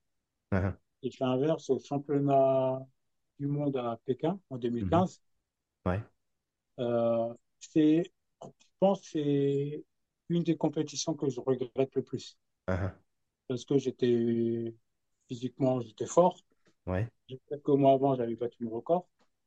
Et euh, au moment où je me lance pour, euh, pour faire mon sixième essai, le podium était à 8 mètres 20, 21, un truc qui était euh, largement à ma portée. Ouais. Largement à ma portée. Mhm. Sauf que dans le concours, j'ai deux, deux athlètes chinois. On est en Chine. Mhm. Mhm. Donc, en fait, je me lève, je demande la claque. Donc, Ouais. à je demande la claque. Et en fait, personne ne répond. Personne. Et, et je suis dans ce truc-là où je suis énervé un peu. Je suis énervé et, euh, et également excité parce que je sais que la, la, la, comment dire, le podium est accessible. Et en fait, toi, là, tout à l'heure, je te disais, euh, je suis concentré sur moi, je fais mon truc. Et là, non, j'étais concentré sur euh, ce qui se passait dans le public. Ouais. J'étais concentré, je savais à combien était la, la troisième place, Ouais. comme ça. Ah. Donc, trop, trop de trucs. Et en fait, je vais, je suis trop, euh, je suis, je suis excité comme, une- comme une bourrique. Je vais pour, euh, pour sauter. En fait, je vois pas que le coach me dit d'attendre parce que j'ai du vent de face. Et je me mets, je me, je me lance. Au lieu d'attendre euh, que le vent se, se calme, Ah je me lance avec du vent de face et je fais, euh, ah, je fais le 90, un truc dans ce genre-là. Donc, je passe à côté du, je passe à côté d'un podium Euh, au ouais. niveau mondial. Alors que si j'étais resté justement dans ce truc-là, je demande ma claque, je me concentre sur moi. euh, et là, non, trop. Il y avait un moment parce que, euh, parce que public, euh, parce que public euh, pas, pas présent, en tout cas pas pour moi. Parce que si trop, trop de choses qui ont fait que je suis passé, je suis passé à côté. Ouais. Ouais, je suis passé à, je suis passé à travers complètement. Et euh, CAF, je sais pas, euh, c'est pas quelque chose que j'avais prévu de te poser comme question, mais quand je quand je t'entends parler de ce qui te contribue à ta performance avec tout le côté sensoriel, euh, capacité à se concentrer, à être focus et à invoquer aussi le public, son environnement. Et à l'inverse, quand on a un public qui est contre soi et comment se mettre dans sa bulle et ne pas se, faire un peu neutraliser par cet environnement, est-ce que toi, tu avais une approche sur le mental? Ou Avec du recul, tu te dis, est-ce que le mental t'aurait servi? Je suis pas là pour vendre le le- le travail des préparateurs mentaux. Mais là, c'est quand même un sujet que je pose jamais la question d'ailleurs dans mes, euh, dans mes podcasts, mais là, j'ai envie de te la poser. Donc, euh, qu- qu'est-ce que tu en penses, toi, ton avis? Tu as un avis là-dessus ou pas? Euh, oui, en fait, moi j'ai fait les deux. J'ai commencé la prépa mentale en 2000, euh, en 2014. Hein, Après, en gros, avant ça, j'avais, j'estimais que j'avais un gros mental Ouais, parce que euh, je faisais, je faisais les choses un peu tout seul ou, euh, ou des fois même euh, bah, certains coachs, même sans le vouloir, même sans le vouloir, font, font de la prépa mentale par rapport bien sûr, bien euh, sûr, bah oui, à la façon de dire les choses et tout. exactement. Donc, ça, ça, ça travaille là-haut. Ouais, Et en fait, en, en 2014, j'ai- c'était une année, euh, une année spéciale. En fait, je me, je me sépare et ouais, euh, je perds mon, mon papa. ouais, Je perds mon papa. Et, en fait, et quand je reprends l'entraînement, donc euh, sur le mois de, de novembre, début ouais, novembre, euh, un des premiers trucs que le coach me dit, il me dit, faut que tu fasses de la, de la prépa mentale. hein, Je lui dis, bah non, j'ai pas besoin. Il me dit, Ça en va. fait, il me dit, c'est pas que tu en as besoin ou pas. Il me dit, je sais que tu as un gros mental, Ouais, mais par contre, là, ce que tu as vécu ces vécu, derniers ouais. mois, Hmm. ça fait beaucoup pour, euh, Ça fait un, ouais, ça, ah, il y a ça un fait tremblement pour un seul homme. ouais. Et Ouais. il me dit, euh, en fait, j'ai pas envie que tu, tu me claques dans les, dans les pattes en, en cours de Ouais, saison. Et euh, du coup, bah, j'ai j'ai accepté. ouais, J'ai accepté. J'ai été voir euh, Myriam Salmi et, et ouais, psychologue, euh, psychologue et prépa mentale, donc et, peinture. Et, euh, et en fait, j'ai découvert, j'ai découvert ce que c'était euh, la prépa mentale. ouais, Parce que euh, un des premiers trucs que je lui dis, euh, c'est euh, bah, j'en ai pas besoin et je sais pas quoi dire. Et, euh, et en fait, en discutant, euh, à un moment, il rebondit sur, euh, sur, euh, sur ce que je dis. ouais, En- notamment, euh, je dis on. Je parle, euh, je parle de la compétition. Je dis, ouais, on a fait ça et tout. euh. Elle me dit, qui on? Je dis, bah, avec le coach. Elle me dit, non. Elle dit, c'est pas le coach, c'est toi. ouais, Il dit, euh, sur de la compétition, c'est. Dit le coach, lui, son travail, c'est avant. Ouais. toi, sur de la compétition, c'est toi. Hmm. C'est toi. Le coach, lui, il est assis dans les tribunes, il te regarde. Et forcément, toi, sur des trucs comme ça, tu te dis, ouais. Et en fait, tu te rends compte que euh, Ouais, bah, quand tu dis on, tu, bah, tu partages les responsabilités, euh, même en cas d'échec, surtout en cas d'échec. ouais. La victoire, c'est pour moi, l'échec, c'est pour lui, c'est de ta faute. bah oui. Tu dis, ah, bah, on, ouais, ouais, Euh, bah oui, c'est on. Bah non, en fait, c'est toi. C'est toi, le coach, il a fait son taf. Après, le coach, de son côté, il fera aussi, euh, en cas d'échec, il fera aussi sa, sa mise au point, il verra ce. Mais il faut que l'athlète. Et toi, trop souvent, et depuis qu'elle m'a dit ça, trop souvent, j'entends des athlètes Ah, ça t'a, ouais. Ah bah oui, tu te dis en fait, ils, ils se remettent pas en cause eux. Ouais, ouais, Si ça, si ça coince, c'est forcément à cause du, ouais, ouais, tu vois, forcément à cause du coach. Bah non, ouais. non, non, c'est c'est toi aussi. Le jour de la, de la performance, c'est toi en fait. C'est pas le coach. Lui, il est assis au chaud, il est en tribune, il est spectateur de, de ce que tu fais. ouais. Après, il a, il a peut-être aussi une, une responsabilité dans, dans le côté, on va dire, prépa, de préparation. Ouais, bien sûr, bien sûr. C'est pour ça que lui aussi, il doit, il doit se remettre en, T'es mis en mode pilotage, quoi. Enfin, en gros, elle te met en mode pilotage, c'est toi qui agis, c'est toi qui tiens les, les, les manettes. Tu es responsable de tes résultats. Euh, et si tu te plantes, tu peux t'améliorer. Et qu'est-ce que tu vas faire? Et si tu te réussis, bah, c'est aussi ta victoire et elle peut être partagée de toute façon. Mais Ouais, c'est c'est tout. ça, c'est ça, c'est ça. Voilà. Ouais, Et super. euh, donc, quoi, j'ai fait, après, j'ai travaillé avec eux pendant quelques années. euh, Ouais. et ouais. Et, et après, je me suis dit, peut-être que euh, si j'en avais fait à, à 20 ans, ça aurait peut-être changé, changé des choses dans, dans ma carrière. Ouais, mais tu as une longue carrière avec des hauts et des bas, comme tout à chacun. Qu'est-ce qui fait qu'elle a été euh, pour toi euh, assez inscrite dans la durabilité? Bah déjà, le, que je comprenne assez vite que euh, mon outil de travail, c'était, mon corps. Ouais, il fallait en prendre soin. ouais, Donc, euh, au niveau alimentaire et autres, j'ai ouais, fait attention. Euh, je buvais pas d'alcool ou occasionnellement euh, sur euh, les périodes où j'étais pas en compétition, ouais. où j'étais en vacances. Euh, donc voilà, j'ai essayé. Après, il y a, pardon, il y a peut-être un. On est bien, on est détendu, on est Ah, relax. je vais dormir. il y a peut-être aussi un côté, comment dire, un héritage, euh, Hmm. un héritage de- des jeunes, je Ouais, pense.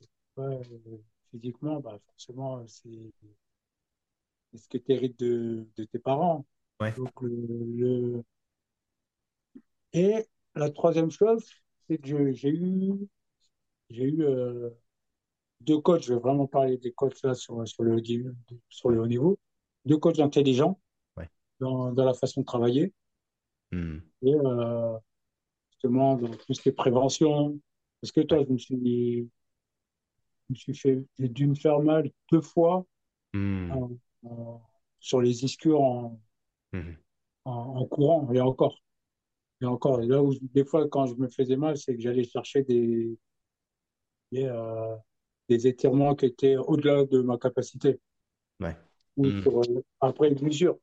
Hmm. Mais euh, là, euh, j'ai jamais connu cette sensation où tu sprints et d'un coup, ah, tu t'arrêtes euh, parce que tu t'es C'est vrai, on voit souvent ces images-là dans le sport, ouais, en saut. euh, T'as jamais ce Mm. claquage, toi? Ah ouais. Jamais. Donc euh, voilà, prendre soin de son corps, l'hygiène, euh, l'hygiène de vie, euh, euh, écouter son coach. la, la façon de travailler. La façon de travailler. Vois, euh, avec Yves donc euh, j'ai entre 20 et 30 ans. Ouais, on va dire 19 et 29 ans. Quand j'arrive à, quand j'arrive à l'INSEP avec Renault, ouais, bah, un athlète de 30 ans. ouais, Un athlète de 30 ans, donc forcément, tu ne vas pas travailler de la même façon qu'avec un mec de 20 ans. ouais. Donc, euh, réadapter, euh, réadapter l'ent- l'entraînement, réadapter la façon, la Hmm. façon de faire des choses. Ouais. Tu avais un capital de départ, mais tu l'as entretenu, tu l'as préservé avec l'hygiène de vie, etc. Et en plus, tu l'as upgradé avec les ça. conseils euh, des Avec les experts. conseils, Et... avec la façon, avec la façon de travailler. Ouais, là où euh, on sait que de la pliométrie, la pliométrie, c'est euh, euh, les rebonds au-dessus des haies et tout, c'est un exercice qui, ouais, qui donne la pêche ou autre. Mais ouais, c'est quelque chose de traumatisant. Donc, du coup, ben, tu trouves le moyen d'en faire sans ouais. que ce soit, Hmm. ça soit traumatisant, surtout sur, euh, Ouais, euh. Hmm. Donc, on en fait, mais en faisant, par exemple, des sauts de grenouille. Donc, ça veut dire, là, tu as le côté euh, impulsion, Hmm.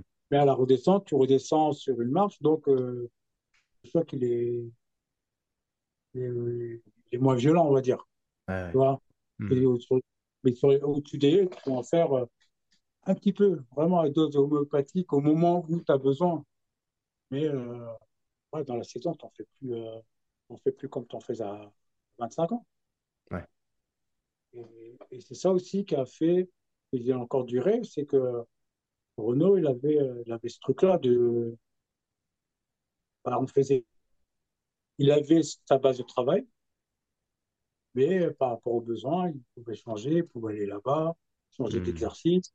Ça, c'est pas un truc où il se dit, euh, moi j'ai ma trame, on va faire ça, point barre. Hmm. Hmm. Que, tu aies 20 ans ou euh, Ouais, 30 ans, euh, on va faire parce que je sais que pour réussir, il faut passer par là. Hmm.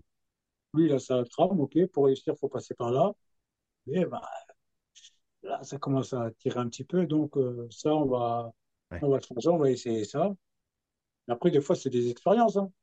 ouais. Essaye, ça ne fonctionne pas, tu dis ok, bah, l'année prochaine, toi, on a essayé, ça n'a pas fonctionné, on Hmm. enlève, mais c'est autre chose.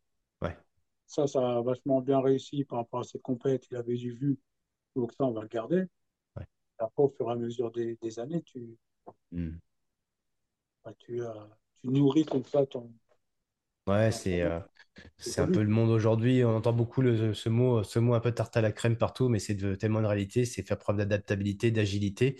Euh, on voit bien que le monde d'aujourd'hui, euh, si on s'adapte pas, on est un peu mort. C'est cruel, mais c'est comme ça.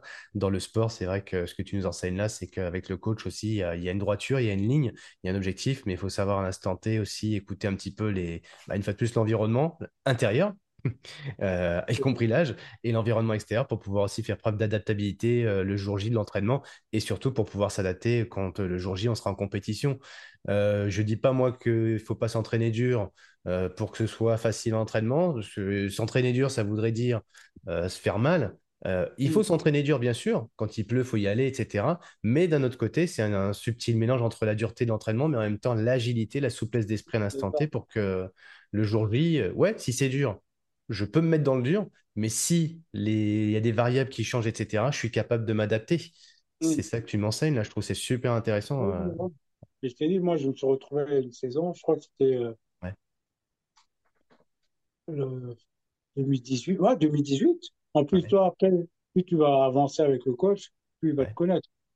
Et toi, 2018, c'est donc 38 ans. ouais, Euh, je fais euh, la première compétition de la saison, c'est les interclubs. Je fais euh, sur un étirement parce que j'étais pas très, à ce moment-là, très, euh, très souple.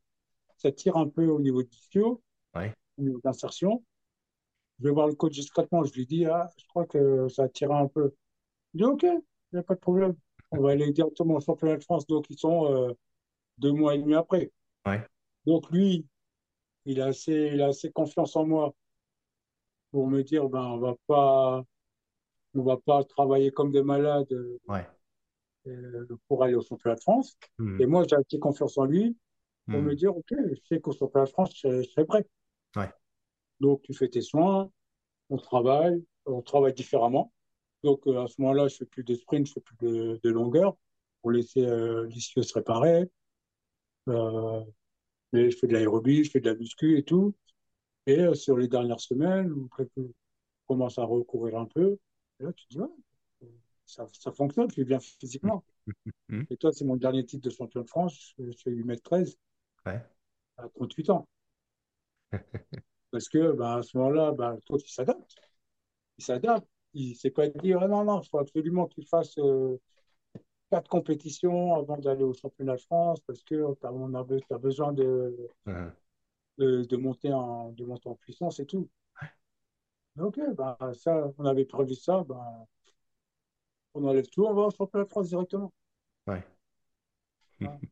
Et il y a la du coup, là, tu t'es à- t'es en 2018 avec euh, ton énième record, euh, pas record, mais titre de champion de France. T'en as collecté combien au cours de ta carrière? Euh, je crois que c'est 11. Ouais, je Ouais, sais, c'est que c'était plus que France. 10. Ouais. Ouais, Et à, à savoir, entre ouais, euh, 2000, on va dire 2000, ouais, 2004, ouais, 2004 et 2021, ouais. j'ai dû louper quatre podiums. ouais. Il T'étais pas là. T'étais pas là. Non, mais il y, en a une ou deux où j'étais pas là. Ouais, Et il y en a une autre où, euh, je me souviens, une fois en ça, j'avais fini euh, quatrième.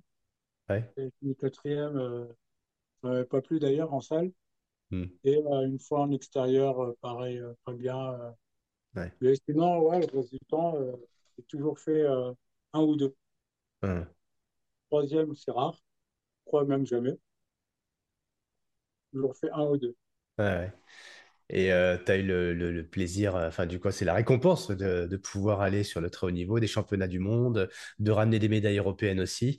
Euh, de toutes ces médailles-là, finalement, s'il n'y en avait qu'une seule dont tu te souviens qu'elle a plus de saveur, ce serait laquelle? Ben, la première, je pense, euh, Ouais, Barcelone. Ouais. Barcelone, parce que c'était, comme, comme je te l'ai dit, je sortais de, je sortais de euh, 4-5 éditions où j'avais fini, euh, j'avais fini quatrième, cinquième, sixième, toujours les places d'honneur, euh, Hmm. jamais. euh. et là, euh, ça switch et Ouais. prends une première médaille et il y en a deux autres qui vont suivre sur les années, les Hmm. années suivantes.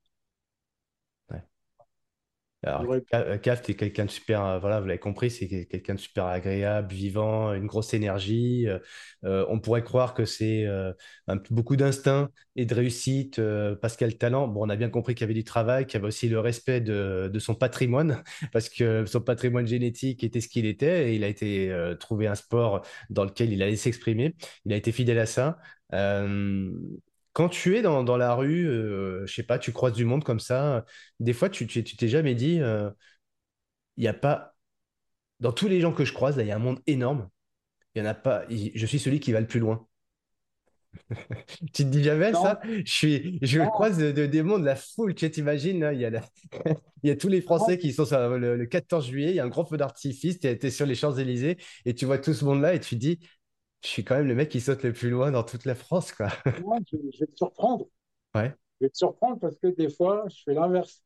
ouais, Je regarde les physiques et je me dis, ouais, lui, il pourrait, ouais, il pourrait faire, euh, il pourrait faire des pertes. Des fois, je vois des jeunes euh, jouer comme ça et tout. Hmm, Et je me dis, ah, lui, il a de la qualité. euh. ouais. Plutôt que de faire du foot, il ferait bien de faire du saut en hauteur. Non, mais peut-être, non, mais sérieux. hein. Et toi, Ouais. je, après, c'est peut-être là, le côté euh, Hmm, entraîneur, mais, euh, mais je, des fois, je vois des physiques et je me dis, ouais. ah, s'il s'il fait ça, euh, je Hmm, pense que ça peut faire mal. ouais. En tout Ah, cas, j'ai passé du temps avec toi. Euh, je voulais. C'est pas encore fini d'ailleurs, mais ça, ça me tient à cœur de pouvoir respecter aussi ton, ta, voilà, ton, ta longévité de carrière, le temps que tu prends aussi pour installer les choses, pour poser les choses. Euh, le saut en hauteur, c'est longueur, pardon, c'est court, c'est un, un court moment de, à la télé, mais c'est beaucoup de travail derrière Mm. euh, pour peu de- d'écran. Euh, bah, toi, tu nous as fait vivre ça pendant de nombreuses années. Euh, avec différents styles. On pourra noter au passage tes différentes coupes de cheveux, tes différentes, euh, tes différents looks. Dans le monde de l'athlétisme, on, on voit plus les femmes qui ont des looks un peu qui changent à chaque fois, mais toi, c'est bien. Tu as, essaie nourri un style. on essaie de, de, de sortir un peu du lot et les femmes, elles sont, elles sont trop fortes pour ça. Ouais, ouais, ouais. Mais euh, voilà, tu, tu, comme je le dis, voilà, moi je vais vous partager de toute façon la conférence que nous a partagée euh, Cafétien il y a, il y a maintenant quelques semaines. Qui était un grand moment, un quart d'heure de où il raconte sa vie, raconte son histoire. Donc, je vous- évidemment, là, on a passé du temps. Donc, vous allez découvrir beaucoup de choses parce qu'en un quart d'heure, euh, on a réussi avec CAF à, à sortir vraiment un message qui est vraiment impactant. En plus, avec un, un moment, euh, tu vois, on l'a bien compris dans ton parcours qu'il y a eu des moments de vie qui sont ancrés à jamais euh, dans ton parcours d'homme et de d'athlète, euh, notamment en, deux- en, en 2004. Voilà, c'est cette connexion avec. rappelle-nous son, son nom, son prénom, je ne veux pas dire de bêtises. Kader. D'accord, d'accord. Parce que moi, j'ai retenu Salim Sdiri, euh, qui, qui a été peut-être euh, plus, euh, quand même plus vu à la télé, tout simplement, en tout cas dans ma, pour ma génération. Mais voilà, il y a eu cette transmission à un moment donné, un moment qui t'a marqué à vie. Et euh, il y en a eu d'autres. Merci de nous avoir partagé aujourd'hui. Et dans le talk que je vais vous partager, il y a un moment dont vous vous souviendrez, je pense, toute votre vie, parce que ceux qui étaient sur scène, qui ont vu euh, Café, l'ont tous dit derrière. C'était un moment de connexion avec lui. Et voilà, effectivement, ça t'a permis de te mettre voilà, dans ton ancrage, dans ton. Donc, nous, on a, eu ce moment-là avec toi. C'était génial. Avant de, te, remercier et puis de vous libérer, les amis, euh, je pense que vous avez compris, hein, au ressenti au travers de CAF aussi qu'il y a beaucoup de respect. Mais c'est pas un mot qui n'a pas beaucoup employé, mais euh, il y a du respect, il y a de l'humilité par rapport bah, déjà à, son parcours, euh, même s'il a été plus que dix fois champion de France, il y a cette humilité, c'est tout à ton honneur. Et il y a aussi le, respect de, tes anciens, entre guillemets, euh, ton papa qui doit te manquer, j'imagine, et qui, est aussi le, qui a, qui a- qui a créé l'édifice hein, de, de la famille, euh, qui a créé l'âme euh, des Cafétiens. Il y a, je sais qu'il y a ton grand frère aussi qui nous a quittés il y a, il y a plus récemment.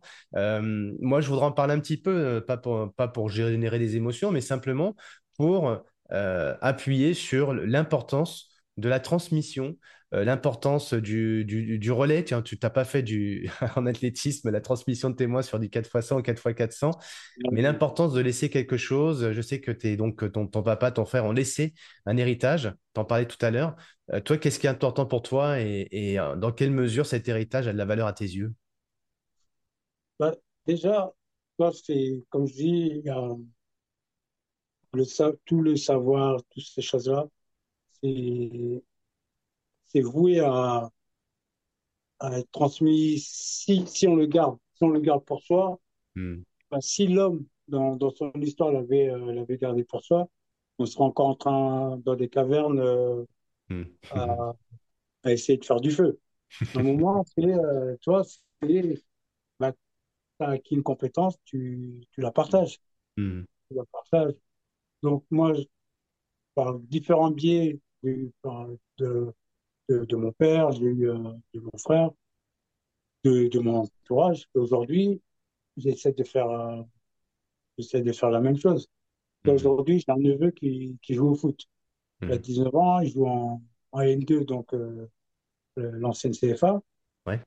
Et euh, bah, même si, même si j'ai pas fait du, du foot à haut niveau, et j'essaie de, de lui donner des conseils pour, pour, euh, pour progresser, pour essayer en tout cas d'aller à un, à un niveau au-dessus. Ouais. Donc, euh, sur l'hygiène de vie, de temps en temps, je, je l'emmène pour, euh, pour aller faire une petite séance de muscu, euh, parce que bah, faut être, euh, faut être solide et bah, faut travailler tout simplement. Et hmm, en plus, dans le foot, c'est encore plus difficile même parce que tu as le côté physique, hmm, après tu as aussi une compétence euh, technique et autres. Donc moi, sur les compétences techniques, je peux pas apporter grand-chose, mais euh, j'essaie de lui apporter en tout cas autre chose qui, qui, Hmm, ça fait vraiment le lien avec euh, cette transmission que toi, tu as reçue aussi de d'autres athlètes qui ont eu ces moments de connexion avec toi. C'était pas un texto qui t'envoyait, je crois pas. Hein. C'est pas non plus un, tweet ou que sais-je. Ils étaient là avec toi. Il y a une connexion, une, un moment de sensorialité aussi. Et cette transmission, elle s'est faite par le- la voix, mais aussi plus que ça, par le, par le corps. Hmm. Et toi, tu es Ah, encore dans cette, dans cette ah, dynamique-là de transmission? dit, je suis, bah, les recevoir un texto, et tout, ça fait toujours plaisir. Euh, je dis aujourd'hui, si tu veux, si tu veux savoir quelque chose, bah, tu, euh, tu vas sur un Google, tu tapes, tu vas tout trouver. hmm. Mais non, regarde, j'ai eu la chance, le tout à l'heure, on parlait de Bimon, j'ai eu la chance de le rencontrer il y a, Non. il y a deux mois parce qu'il était sur Paris. Ah oui. Il était sur Paris et euh, donc euh, avec euh, euh, France Olympique Paris 2024 et autres, ils ont Ouais, organisé un repas. euh, J'avais lu des dizaines, des milliers de lignes sur, euh, sur lui. ouais, Donc euh, voilà, l'histoire et tout. Et là, tu l'as en face de toi, tu lui poses des questions, ouais. la façon dont, euh, dont il va te répondre, les mots qu'il va, il va employer, c'est pas du tout la même chose. Hmm, Et toi, c'est ça qui qu'on a tendance à perdre et, hmm, et moi, je je suis attristé et j'essaye. Des fois, peut-être que, parce que même mon neveu, des fois, je lui dis, je lui dis, écoute, moi, si, si, tu trouves, si tu trouves que je suis relou, tu me dis, hmm, je dis, je t'oblige à rien. Si tu me dis non, non, non, mais tu peux, tu peux me le dire. Et je le fais, euh, je le fais pour lui, tout comme je le ferai pour, euh, il y a deux, trois copains euh, qui, qui jouent au même niveau. Bah, je leur dis aussi, hmm. parce que c'est euh, c'est c'est mon devoir. En fait, c'est un devoir. C'est Ouais, mon devoir de le faire et le chemin, je vais pas le faire pour lui, c'est son chemin, mais si je peux l'éclairer un petit peu bien pour qu'il voit un petit peu euh, Ouais. plus au fond de la route, bah, je le ferai. Ouais. Et il n'y a pas d'autre. La, la lumière, l'éclairer, ça peut pas se faire par, euh, par les réseaux, par le digital, euh, même si c'est très bien, comme tu l'as dit. Mais à un moment donné, ça, la transmission orale, la transmission par la présence, c'est ce qui a construit notre civilisation. C'est ça que j'entendais dans ce que tu disais. Hein, depuis qu'on a créé fait du feu, euh, bah oui, on a, à l'époque, on n'écrivait pas sur les tablettes. Il y en a un jour qui a écrit sur les tablettes. Hein, il s'appelait Moïse. Il écrit les dix commandements. Ça a été le début de, l'écriture. Et puis après, il y a eu la libre, enfin, l'invention de, la reproduction, de l'imprimerie, euh, et, etc. Et puis après, l'Internet. Mais ça retire rien, absolument rien, à la transmission par l'oral et par la connexion euh, de se voir, d'être ensemble. Ouais, c'est ça, c'est ça. Et vraiment, je t'ai dit, après, tu as je pense aussi, tu as l'écrit, par l'écrit, il manque l'émotion. Il manque l'émotion, oui. Par, par, moment, les, plus grands écrivains, ils vont, les, les, grands, grands, grands, ils vont pouvoir, à travers un écrit, faire passer des émotions, ou en tout cas, te, te, laisser, toi, aller vers, euh, vers cette émotion. Ouais, oui. Euh, et, ouais, j'ai été, j'ai eu la chance d'aller à Gorée, à l'île de Gorée. Ouais. Donc, euh, l'île où euh, euh, les, les, esclaves partaient. ouais. Donc, Gorée, pareil, tu peux lire des, milliers de trucs sur, sur Gorée. Ouais. Mais quand tu t'arrives là-bas, tu es en présence et tu la personne qui t'explique. Là, je peux dire, c'est pas la même chose. Tu ressens chaque mot, tu ressens, hmm. tu ressens chaque mot te traverse. À, et après, en plus de ça, là, tu es sur place, tu ressens l'âme aussi de, de l'endroit. C'est sûr. Mais ça, tu peux pas, dans n'importe quel écrit, tu peux, tu peux pas retrouver ça. Je, ça, je, tenais je, tenais vraiment à, prendre le temps avec toi d'avoir cet échange-là parce que c'est. Euh, c'est ce moment que j'ai vécu à toi, avec toi, tu vois, enfin, à tes côtés, à t'écouter, à te faire, t'es quelqu'un qui est forcément qui fait des accolades, tu vas vers les gens, tu as ce besoin-là. Mais en même temps, euh, pour ceux qui ne sont pas euh, kinesthésiques et ou dont c'est pas dans leur ADN familial ou culturel, etc., bah, d'avoir un caf qui vous prend dans, dans, dans ses bras, moi, ça me fait, ça m'avait quelque chose. Alors, n'y voyez pas de message connoté ou quoi que ce soit parce que j'adore ma femme. Mais franchement, je pense que bah, ma femme qui était présente d'ailleurs, elle a, adoré euh, ta, présence sur scène. Elle a adoré pouvoir discuter avec toi après, d'ailleurs. On a besoin d'aller voir les gens pour les dire, leur dire qu'on les aime ou en tout cas qu'on les apprécie. C'est comme tu dis les émotions. D'ailleurs, pour le coup, on peut te suivre aussi hein, parce que tu, tu, nous partages un petit peu ta vie euh, et tes émotions sur les réseaux sociaux. Si on veut rentrer en connexion avec toi, est-ce que tu nous autorises à transmettre un petit peu tes des données? On peut te voir sur Instagram ou autre. Qu'est-ce que tu nous conseilles? Avec euh, grand plaisir. Euh, puis, bah, joignable et c'est toujours avec un grand plaisir que, que, que j'échange. Donc euh, sur Instagram ou sur un autre. Euh, Instagram, euh, LinkedIn. LinkedIn aussi, ouais, c'est vrai. aussi, avec un, Facebook, j'y suis un peu moins, mais ça peut, mhm. ça peut également être. ok on n'est pas là pour faire de la pub à, des, à quelques réseaux que ce soit, mais au moins ça permet de se connecter avec toi et puis d'en savoir plus et puis de, pouvoir, bah, pour les Cinquantinois qui nous écoutent ou les Picards qui ont envie de, dire bah tiens j'ai envie de te voir, j'ai envie de partager avec toi parce que c'est voilà comme tu l'as dit, venez nous rencontrer, euh, venez euh, sur les terrains de jeu, les terrains de sport ou d'autres terrains, les terrains aussi de conférences parce que tu, tu as fait des très belles conférences et je te souhaite d'en faire encore beaucoup. J'espère pouvoir t'écouter encore euh, sur ces sur des témoignages qui valent beaucoup et qui peuvent inspirer encore beaucoup d'enfants, et pas que des enfants, des adultes aussi, pour les, les enfants que nous sommes restés encore à mon âge, 48 ans. Café, je te remercie infiniment pour ce partage, ce parcours. Et euh, merci d'avoir. Euh, je me remercie d'avoir d'être sorti de mon cadre, c'est-à-dire, c'est-à-dire de faire deux heures de, de, de, podcast avec toi. Mais je vais le couper du coup en deux parties et c'était vraiment très très sympa, très agréable. Et, merci pour toute cette énergie, cette énergie partagée, CAF. Ah, Merci à tous d'avoir écouté ce nouvel épisode Champion de ma vie. Si vous souhaitez entrer en contact avec nous, vous êtes les bienvenus. Chez Champion de ma vie, on aime les rencontres, on aime les opportunités. N'hésitez pas à noter et partager ce podcast autour de vous. Envie de partager un commentaire, n'hésitez pas, on répondra à chacun d'entre eux. On est là pour vous aider à atteindre vos objectifs et on vous souhaite un maximum de motivation et on se retrouve dans deux semaines pour un nouvel invité. À bientôt